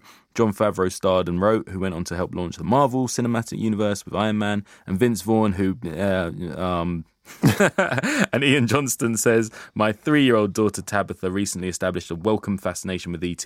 So Super 8 is my choice, as it brings back fond memories of when I was a similar age, watching anything that fell under the umbrella of Amblin. Yeah, I, my first feeling was Super 8 for this list, Robbie. I, I was surprised that my kids didn't take to it like they took to ET so immediately. Yes, I was a slight Super 8 refusenik, I have to say. But I mean, clearly, Speed, Howl's Moving Castle, great films. Howl's Moving Castle, not just because it's Japanese, but because it's exquisitely detailed Hayao Miyazaki Yeah. animation. And particularly with recently the loss of Isao Takahata. Of course. Miyazaki's co founder at Ghibli. It was a great, great week to kind of uh, immerse yourself in, in, in Ghibli animation. However, I am going to choose The Walk by Robert Zemeckis. And I think on whether you've got So is this the movie about the wire? this is the movie about the wire. Okay, Philippe I've not seen Petit, the, the, the French acrobat Yeah. who, and stuntman. Who, There was a documentary as well, right? yes, right, Man on Wire, the James Man on Wire, documentary. So, so basically, it's connected to what we were saying about Rampage earlier, and this idea that cinema can redeem terrible real world events. And of course, the Twin Towers now are largely, you know, almost totally associated in the public Mm, ima- imagination with the September 11th attacks. What The Walk sets out to do, in a similar way to Man on Wire, is to redeem those buildings as a symbol of human ingenuity and ambition and playfulness.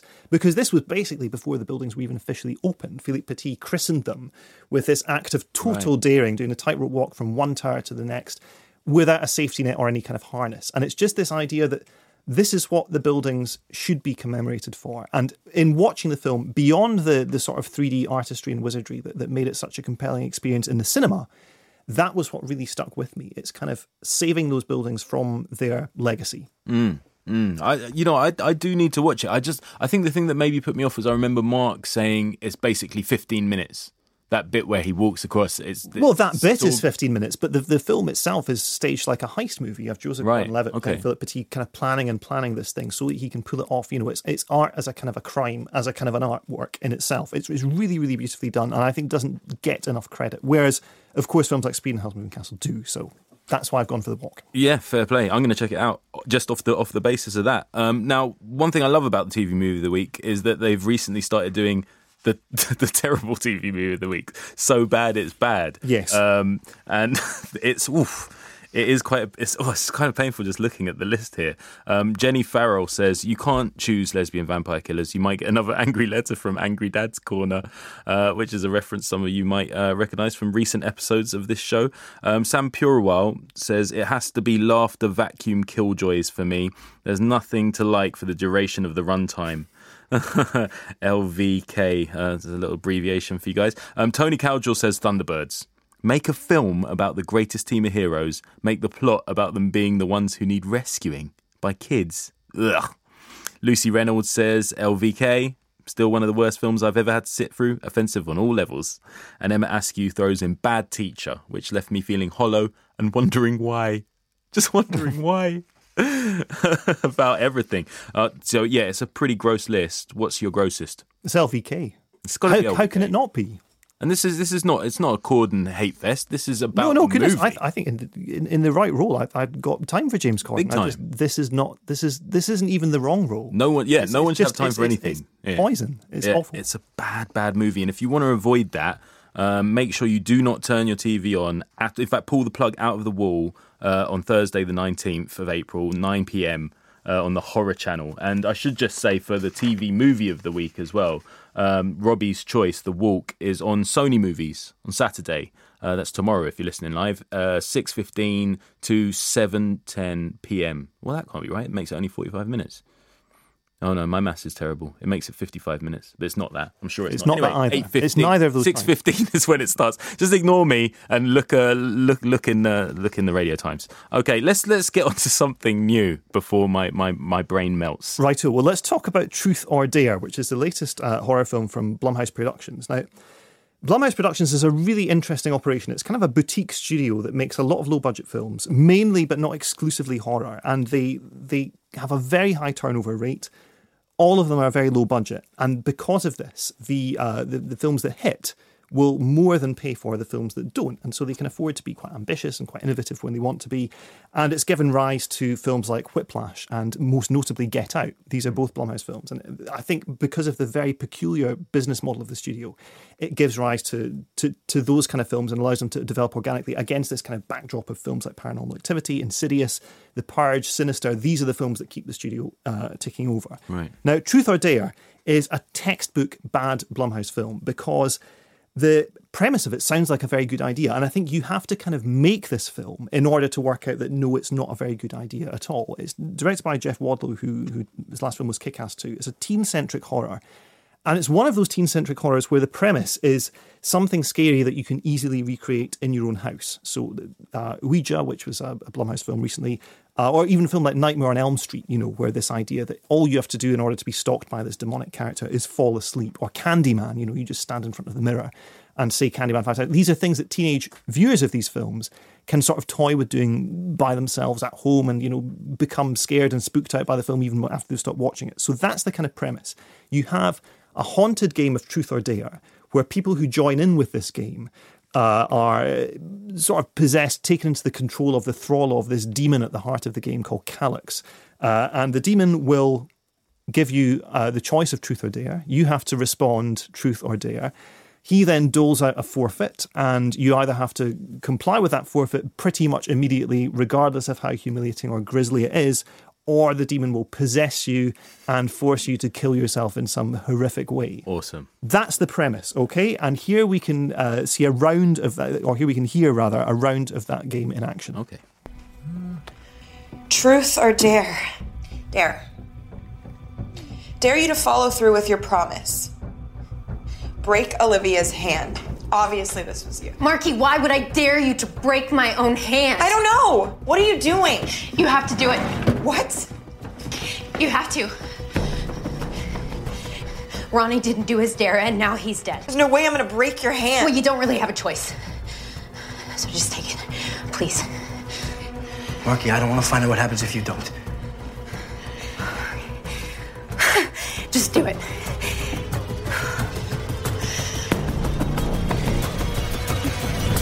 Just do it. Bum bum bum bum bum bum bada bum Crunch. crunch. Right. So, th- th- and it was uh, Olivia's played by Lucy Hale. She's the sensible member of the group, Lucy Hale from Pretty Little Liars.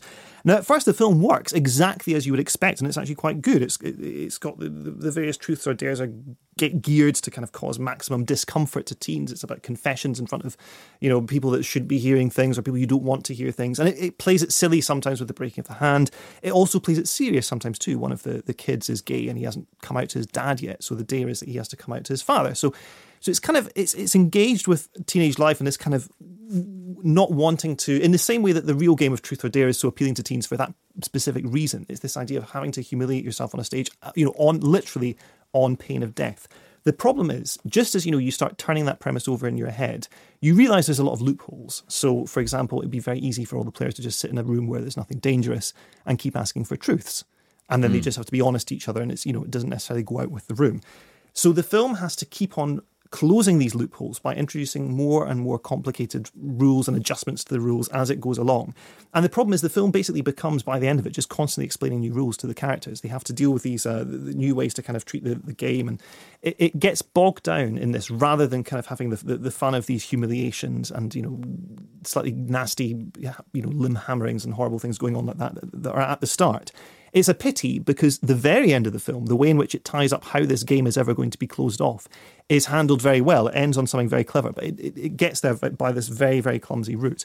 Another thing that really um, irritated me about it is that the game of truth or dare that they, they get involved with these teens is they go on holiday to Mexico and they're coaxed into this abandoned church in Mexico by this lone backpacker, and he's the guy that inducts them into this ritual.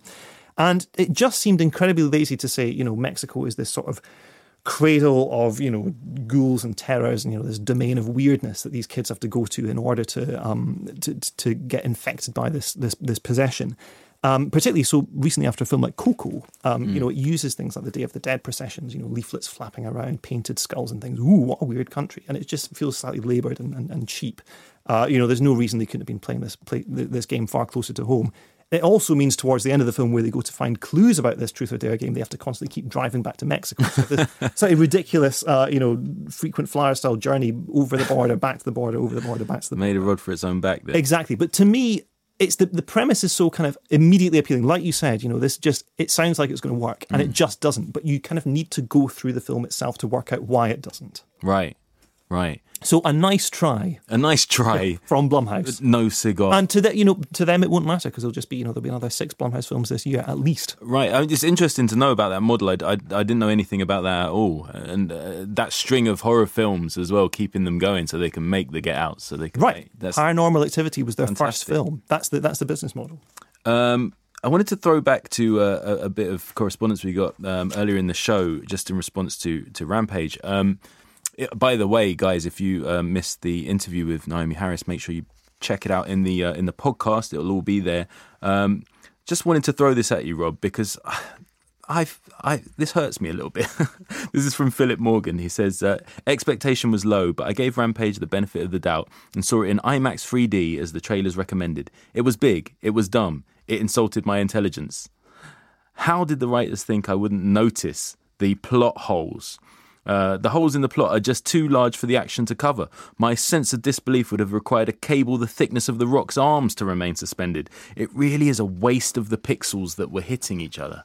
I don't understand what the plot holes are. Is, is there any I- detail? Because the plot is Gorilla plus friends destroy Chicago. Yeah, that's So- exactly what I was thinking. I mean, if you want to get into, you know, you were saying I couldn't remember um, why they were making the animals in the first place. I, th- I I was trying to remember at the time, and I thought, was it a military weapon? Some I couldn't quite remember either. And then I thought, doesn't matter. It, it has no bearing on the rest of the movie. And so to to pick plot holes in something like that, where it's like exactly what you say, this is what it is. Here's some beasties. I'm I'm skeptical that there is a plot hole. I would. I mean, I know it can't be discussed just now for people who haven't seen the film. But I'm, I'm skeptical. Yeah, well, there we go. Um, give us something else that's new, Robbie. Yes. Okay. time. From, from giant marauding gorillas to a gentle creature, or rather, a gentle creature, which is the new film from the Ukrainian. This is so smooth. Smooth. Yeah. That is right. smooth, thank you. man. Um, I'm going to write that down. New film from the Ukrainian director Sergei Loznitsa, who his last film out in the UK, I think, to receive anything like a proper release was In the Fog, which was back in 2012, which I completely loved. A Gentle Creature shares a title, but that's all, with a Fyodor Dostoevsky novella. It is a two and a half hour film about a woman trying to deliver a parcel. So let's just, you know, bear that in mind as we go into this. Wow.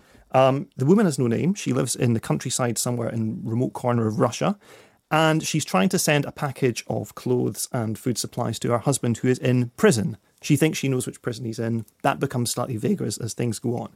The parcel is returned to her with a handling fee. So she decides that in order to get these supplies to her husband, she will have to take them herself. So she goes on this enormous cross country odyssey to the prison and the town that surrounds the prison. And when she arrives there, she basically discovers this weird malign ecosystem where the prison and the town are kind of feeding on each other uh, in order to the, the kind of this self-sustaining organism where basically the townsfolk love when the prison is flourishing. There's lots of people in there because of all the attendant businesses and people that can make money from the prison somehow around. And this is everyone from you know the, the, the policeman to the prostitution racket to the, the kind of guest houses that have to take visitors in because the place is so far remote and because the bureaucracy in the prison is so intensely punishing that if you turn up there's no guarantee that you'll even get through the door for another week because you've got to fill out lots of forms. now, the apparatus of this place makes it basically as difficult as possible for her to get anything done. Every single thing she tries, every step forward she takes, there's five more steps back that she has to go in order to find a new route to it. It's very, very much like if you've read Franz Kafka's novel The Castle. It's like that, where this guy is trying to reach this kind of monolithic building that's just beyond, just out of reach all the time. Uh, people keep telling her, I can help you. or I know someone who can help you. Let me introduce you to this person. And that takes on a separate side quest and makes things a little bit more complicated again and again and again. Now, the film is basically dedicated to building up this world and making you feel immersed in the world. The world is corrupt and it's disgusting. It's slightly like the version of Kazakhstan at the start of Borat. I think this is the second time I mentioned Borat in this program. But you know, this idea that it's sort of outrageously um, depraved and people have no kind of living standards whatsoever. Right. And as she's kind of drawn deeper and deeper into this, and it, it becomes not just a bit icky and a bit bumpkinish and a bit backwards, but it becomes it's the, the kind of the intensity of the corruption and the fact that people are. The taxi driver describes the, the people in the town as like wolf. Pe- men act like wolves to their fellow man. They live in packs. This idea that people are hunting one another, picking on frailties and weaknesses, picking each other off for their own personal gain all the time. Now, part of it is satirical because it's a, a satire on Russia, contemporary Russia at large. Uh, it's first screened in the Cannes Film Festival last year. It's only become more topical and urgent since then. But it's also more timeless than that. It's it's got a kind of a burlesque, absurdist quality to it as well. Now, I should say it's a very long film, and about half an hour from the end, the film takes a turn into the more overtly surreal. That uh, and and there's also a sequence of pretty like basically borderline unwatchable sexual violence towards the end, which you should totally know going in. This film Right. goes to some very very incredibly bleak places. Both of those things working together turned a lot of critics off. They thought the film went too far in all kinds of senses. For me, it's the idea that once you've got that kind of mired in this horror, you have to keep going down. That's the kind of story this film is telling. And the way in which it, in a sense, resolve itself. And this is, you know, it's a story about a woman trying to get a box from A to B. That's all that's going on in this film. Um, it's incredibly haunting. When I went back to, to, to watch it again this week, I think it was 11 months since I'd last seen it.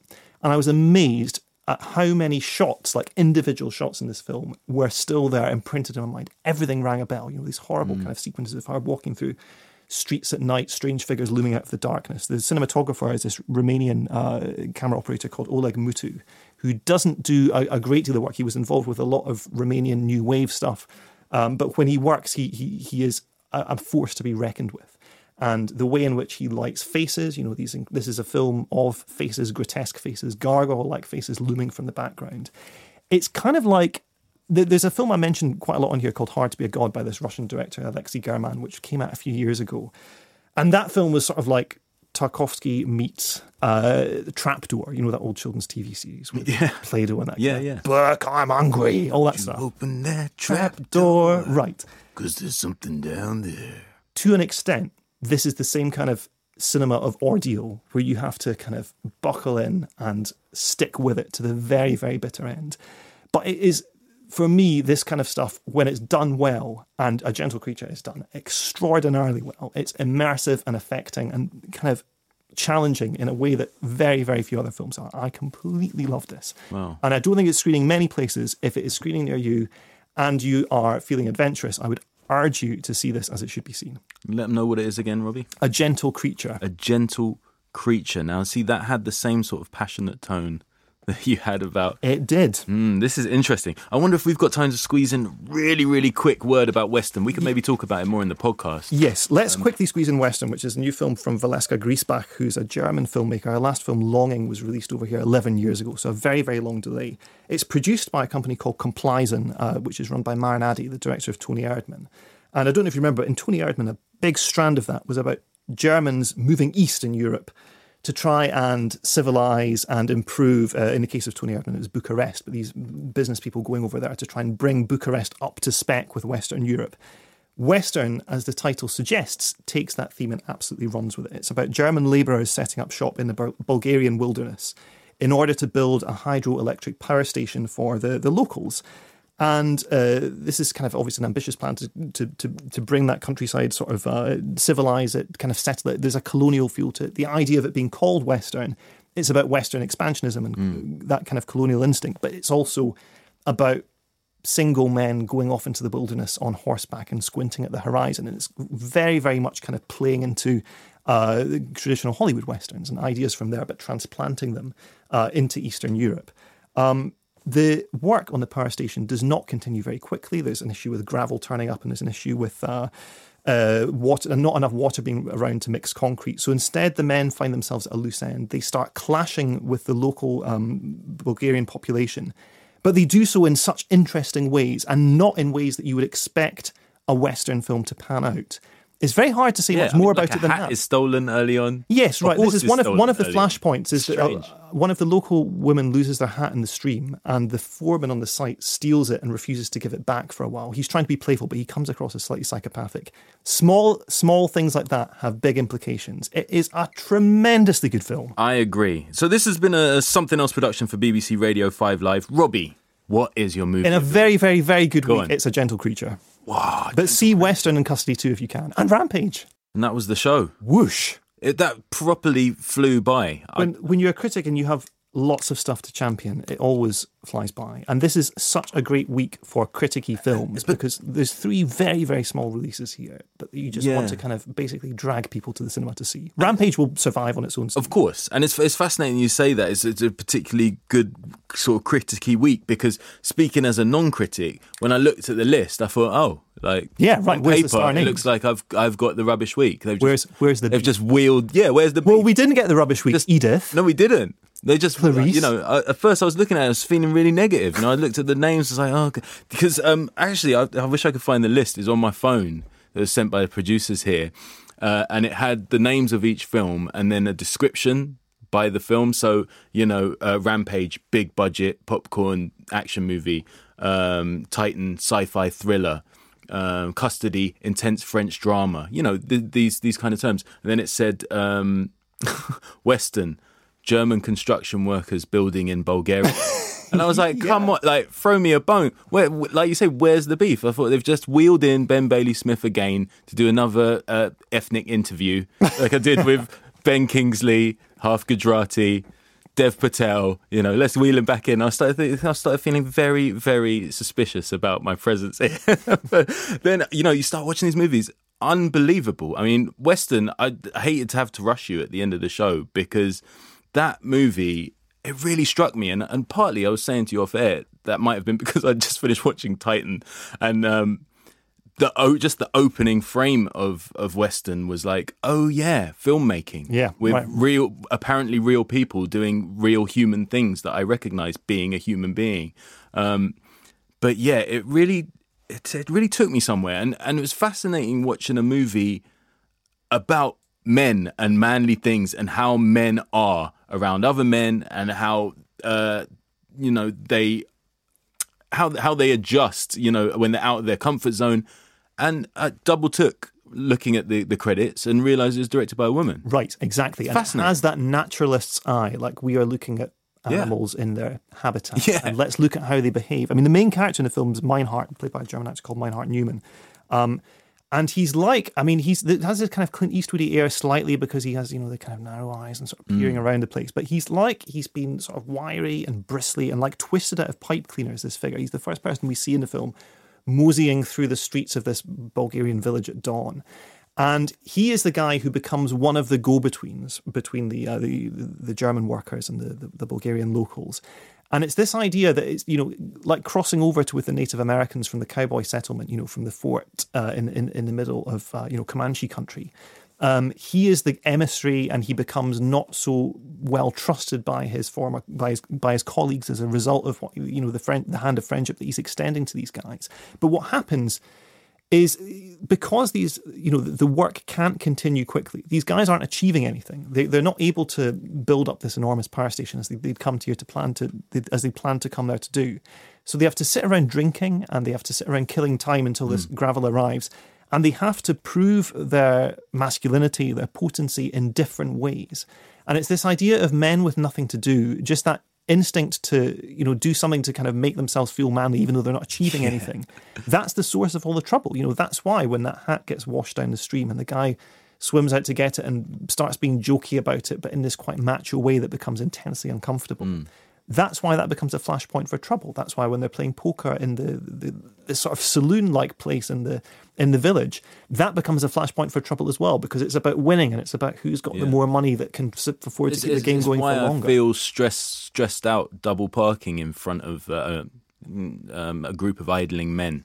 I, f- I find it really difficult to to bay park or do anything in my car with with with a crowd. You know. Exactly, exactly. That's that's the kind of that sense is exactly what this film taps into. Yeah. And that's why after setting up this conventionally Western genre style, you know, that we're out in the, the wilderness and the, these guys kind of building this settlement in the middle of nowhere and they're, they're helping, they're, they're, they're doing a favor to the natives who aren't even that happy that they're there in the first place and what a nerve they've got because we're bringing them electricity yeah. and all this kind of stuff the route that the film takes after that, which it, it doesn't kind of devolve into us v them, just pitched battle, but it goes somewhere much more complex and much more carefully mm. psychologically observed. And that naturalist, you know, David Attenborough out in the tundra watching penguins kind of feel to it is what made it so incredibly. And the fact that that's, you know, a female filmmaker is, it's, I think it takes a female a, a female eye to do that in the same way as it took a woman's eye to make Point Break I hundred percent agree, and and I should you know reiterate that when I said I looked at the credits and saw it as a woman and was like, oh, I, that didn't mean like oh it was really good and it was made by a woman. Roger surprise! I, I didn't mean like that. What I thought was how brilliant that you have that. I mean, you described it perfectly as, as if it's somebody looking in on the wild, showing you this this behavior. How brilliant that that was a woman doing it. it just adds so much more to it somehow for me. Um, but uh, speaking about representation, I, I, didn't get the time in, in the show to to really express how much um, the movie Love Simon had uh, had, had, had, touched a, a, a, huge huge audience and, and, how much it had made listeners of this show in particular um, very passionate and want to write in and, and, and talk about it. And um, I wanted to get your opinion as well on the general sort of air we touched on it in the show of where we're at with filmmaking in, in, in, this area at the moment. Um, this this is an email from Abe, uh, sorry, Adrian, um, who says, "Dear drum and second bassoonist." Oh, that's pretty clear. So so pleased, so pleased that Love Simon has made it comfortably into the top ten this week. I was lucky enough to see it at the BFI Flare Film Festival, and my worries that it would be a saccharine cheese fest were completely unfounded. There's so much for me to relate to, even as a 37 year old man. I did the coming out in uh, a car to my friend on the way to college, and the speech from uh, the mother felt so real to me. I think that my childhood was much like the one she described too. I saw this film directly after the also brilliant 120 BPM, uh, and in a way, it was the double bill I needed. 120 BPM reminded me of our history and what people just a tiny bit older than me had to live through, and Love Simon gives a glimmer of hope for the future and how things have improved. I hope it continues to find its audience. It's an interesting do- double bill, isn't it? Because they are polar opposites in terms of how we view, uh, you know, accessible in quotation marks cinema. Oh, totally, you know? totally. Because 120 beats per minute. I mean, that is properly it's queer cinema. You know, it's it's it's of that filmmaking tradition that start, sort of started with avant-garde gay film in the 1950s and everything. You know, so it's it's absolutely in that lineage. Mm. And I'm I'm not a kind of an expert on queer cinema, and it, the, the the best thing I can kind of say is you you sort of know it when you see it. It's not just about um, LGBT stories, for example, like the Danish Girl, the Tom uh, Hooper film from from a few years ago with Eddie Redmayne. Yeah, but, but a trans character. It's not queer cinema. It's it's completely not queer cinema in the slightest. Mm-mm. Whereas uh, films with Todd Haynes, for example, films like Carol, even Wonderstruck, you know, which didn't have a Wonderstruck, yeah, right. There, there, there was a kind of a queer sensibility ticking away be, below the surface there. 120 beats per minute is totally queer to its core in the most exhilarating and exciting way. Um, Love Simon, it's it's kind of harder for me to say because I think what's so appealing about that film is the way in which it falls into the John Hughes tradition, which is not queer in the slightest. Mm, mm. It's, it's, it's, it's, but yeah, it's a totally two sides of the same coin thing. Yeah, and and to take us into that that idea of it's a, an interesting and fertile time in cinema. Um, this email from from Ellie, she says, uh, "I'm a 23 year old student from Oxford, currently studying to complete my master's degree, which can sometimes be really hard. Uh, so when I have these brief down moments, I take myself down to the cinema." Last night I went to see Love Simon, having read and loved the book and seen a lot of good press across the youths on social media. Um, I had reasonably high hopes and loved the movie. Nick Robinson was a great lead, I laughed a lot, and it didn't sway into ultra cheese, which it was at risk to do. However, the most touching part came at the end of the film. I, like many other Wittertainees, stay until the end of the credits. Uh, after the crowds had gone, I realised I was left sat in the cinema with several men of all ages, all crying. I knew before going into film that this was a big moment for gay representation in mainstream film, but to actually see how much it meant to them was a reminder to me that we need to support films like this. Even if it doesn't mean anything to you, it does to someone. that's from Ellie. And uh, that that really sums up my. I, I have not seen this film yet, but I, I can't wait to see it because it feels like a moment. Like Black Panther felt like a moment. Mm-hmm. You know, There's there's a point around halfway through the film where you realise why it's called Love Simon and the importance of putting those two words with the comma together. And I'm not going to give it away because that when that realization dawns, everything clicks into place. It's beautifully, beautifully done. It's like what I would describe as a well duh moment where Right, you're kind of yeah, sitting there. It's yeah. like, well duh, yeah, and then it all makes sense. it's it's fascinating, isn't it? Because I, I think it might have been on this show. I heard uh, uh, someone saying about Black Panther. I think it was yeah, it was one of the actors in an interview on this show. I'm almost certain.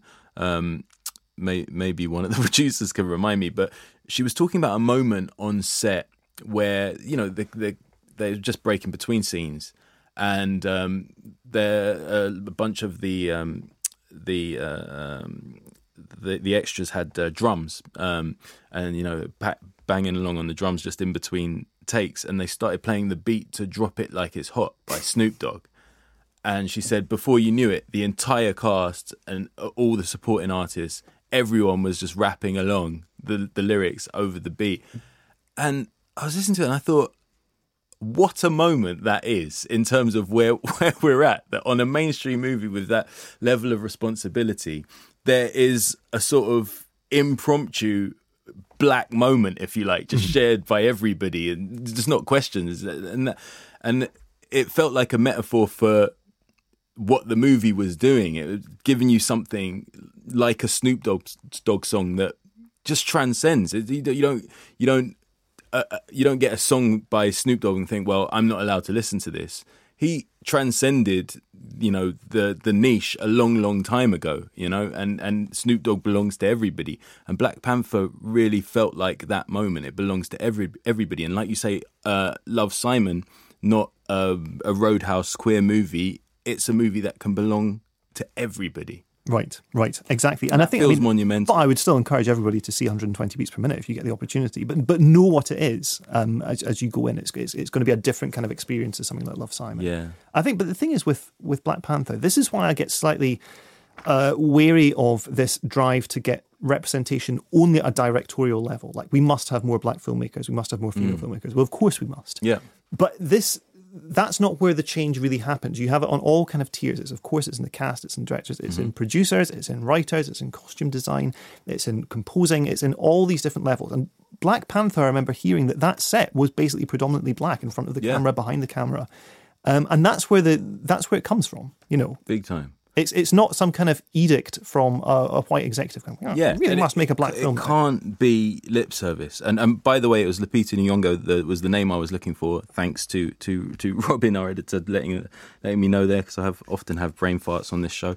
Um, but yeah, hundred percent. It, it, sh- it should never be lip service. There was an email into the show last week with Edith, Edith and uh, Clarice where someone was saying. Um, you know, well done, Wes Anderson, for making Isle of Dogs. But I'm so bored of seeing a, white middle aged male make a movie with white middle aged male characters. And I thought, and she was saying, you know, how come there was no black or, uh, you, you know, uh, uh, transgender or uh, other minority uh, actors or, or performers? And I thought, well, I don't really want to see a white middle aged male make a movie about minority things that he doesn't understand about. I'm quite happy for Wes to make movies about people who look and sound like Wes. I don't personally have a problem with that. I don't want to see Wes telling me uh, a black story. You know, I can't think of anything worse. Uh, can you imagine? It would. I, I- would be But the same behind my sofa. The so same complaint came up with the Coen brothers as well when they did Hail Caesar. There were questions about representation in that film, and Mm. the fact that they'd they had this very Jewish sensibility to their portrayal of Hollywood. And it's like, mate, it's the Coen brothers. Yeah, of the course, it's going to feel. Jewish. That's that's that's what they do, and clues, they do it the clues in the name. Right. Um, so yeah, as much as I understood where that email was coming from, I'd rather not have. Oh look, um, it's Chris Rock voicing one of the dogs on Isle of Dogs. I'm glad there's a black voice in there. I'd rather have um, Chris Rock making bad hair documentary. You know, I mean, good hair documentary. yep. You know, where it's like, oh, this is a black idea by a black man about a black experience. You know, that's that's where real change happens for me. and a new momentum is, is, is created. And that's why, yeah, things like Black Panther really, really, really excite me. And Good Hair um, was an enormous learning experience for me. I mean, there you go. Because it was, it was all, you know, this is stuff that I'd kind of bumbled through life happily not realizing, you know, was anything. Else. You've never had to sleep sta- uh, sitting up, have you? Rob? No, ever. You know, and um, as amazing as your hair looks, you wouldn't have guessed that you you slept lying down last night. You know, um, okay, I think it's probably about that time, isn't it, for uh, for DVD of the week.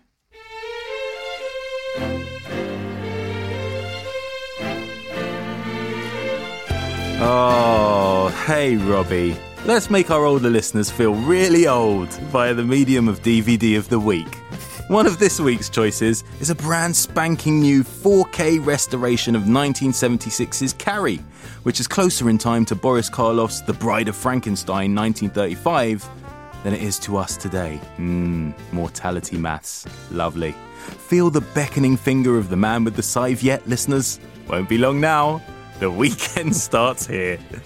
Anyway, Let's hear everyone's thoughts on this week's DVD offerings. Oliver Triggs Bloom says Brigsby Bear. The doctor's thoughts at the time hit the nail on the, on the head.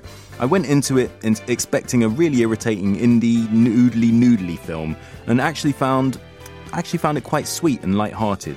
Perhaps possibly even a little too light-hearted given the subject matter, and it could have done with a streak more darkness to the humour, but it was thoroughly enjoyable, and as I watched it on a plane, I must have caught an altitude related bug that caused my eyes to leak. Matthew Lawrence says, I'm really looking forward to seeing Better Watch Out again, one of the creepiest horror films I've seen in a while that really subverted my expectations. Jared Giuliano says, For me, the top oldie is the Catherine Deneuve collection featuring Umbrellas of Cherbourg. That film is just a delightful and bittersweet candy coloured confection from Jacques Demy, and clearly one of the main influences on La La Land. Haven't seen many of the new releases, so I'm going with Baskin because I've heard good things and been meaning to catch up with it. Now's as good a time as any. I think Robbie will pick Carrie and Brigsby Bear, or perhaps The Return and Cherbourg. sitting on the fence. Wow, hedging, okay, hedging there you go. Yeah. Um, so, Robbie, what what is your DVD? Well, look, Umbrellas of Cherbourg is definitely worth seeing, but I'm going to skate completely off piste here, or ski completely off piste rather, and choose something that's not on the list but is out next oh, week. Oh, right, okay. Which is a Eureka, a Eureka box set of early Hou Hsiao-hsien films, which is a, a, a, he's a Taiwanese filmmaker um, who recently had The Assassin uh, out in the UK. I think it was about two or three years ago that film was out. It's a really intensely beautiful martial arts period saga. Uh, he also directed a film recently called Three Times, but his early work uh, from the from the early 1980s is basically unknown in this country, and the, this early Hou Hsiao-hsien box set aims to correct that. I've only seen one film in it, which is The Boys from Feng Kuei. There's also Cute Girl and The Green Green Grass of Home. But The Boys from Feng Kuei is so beautiful and just completely miraculously absorbing piece of filmmaking. I'm desperate to see these other two. It's about uh, three young men who live in a remote fishing village. They make uh, out for the big city. They decide they're going to lord it up, you know, all lads together, but instead they, they find themselves maturing through encounters with uh, romance and crime and responsibility about work and things. The details of 1983 Taiwanese city life in this are exquisitely attended to. I mean, it's such a great observational filmmaking style that Hou developed at that point in his career that really, really rings out in films like The Assassin and in Three Times. Um, I am very, very, very keen to revisit the other, to, to, to, discover the first two, as I say, and to revisit this third one as well. Um, so that's my pick. It's not on the list, and that's how it is. Fair play, fair play. And and specifically, was the Boys of Kuei. The Boys of Kuei is the one that I've seen. And oh, oh, right, Cute okay. Girl and the Green Green Grass of Home are the two that I'm going to check out. But look, the Umbrellas of Cherbourg. I mean, it's, it's a masterpiece. Yeah, yeah, nothing know. wrong with that. The Boys of Kuei is definitely going to end up being the name of a band formed somewhere in the northwest, quite cool indie stuff in a, in a couple of years, formed by a 15 year old listening to this now. Um, well, Robbie, as ever, it's been a pleasure. Um, you know, I'm always jealous of when I listen to the podcast, um, which is every week, by the way, that uh, Mark and Simon often end up stringing together enough of a relationship to, to, to find a song that, that sums up their their their their moment in the show on that day, and it always I'm always jealous of the fact that we've never had that. But I, I, I was I was just thinking about the show. Right at the top, we sang "Reunited," didn't we? we What's did. the name of that song? Is it called "Reunited"? I think so. Maybe I mean by Peaches and there's there's Robin in my ear. Peaches and Herb. Um, So you know, it would make my day as as a Wittertainee, as an as an LTL back to the radio one day. So I would love to to end the show with a song that represented something for for me and my fellow super sub. But who knows? I mean, that's up to the wizards behind the boards. It's not up to us, Robbie. But it, it, it has been great. Wouldn't that be lovely if they just brought it in right now? yeah, well, you know, they need time for these kind of things. But anyway, seriously, fantastic to see you again. Uh, let's not leave it so long. I mean, well, we probably have to because it's up to the big boys, isn't it? But um, hopefully, we'll be opposite each other once more. I look forward to it. Thanks, mate. Ta-da.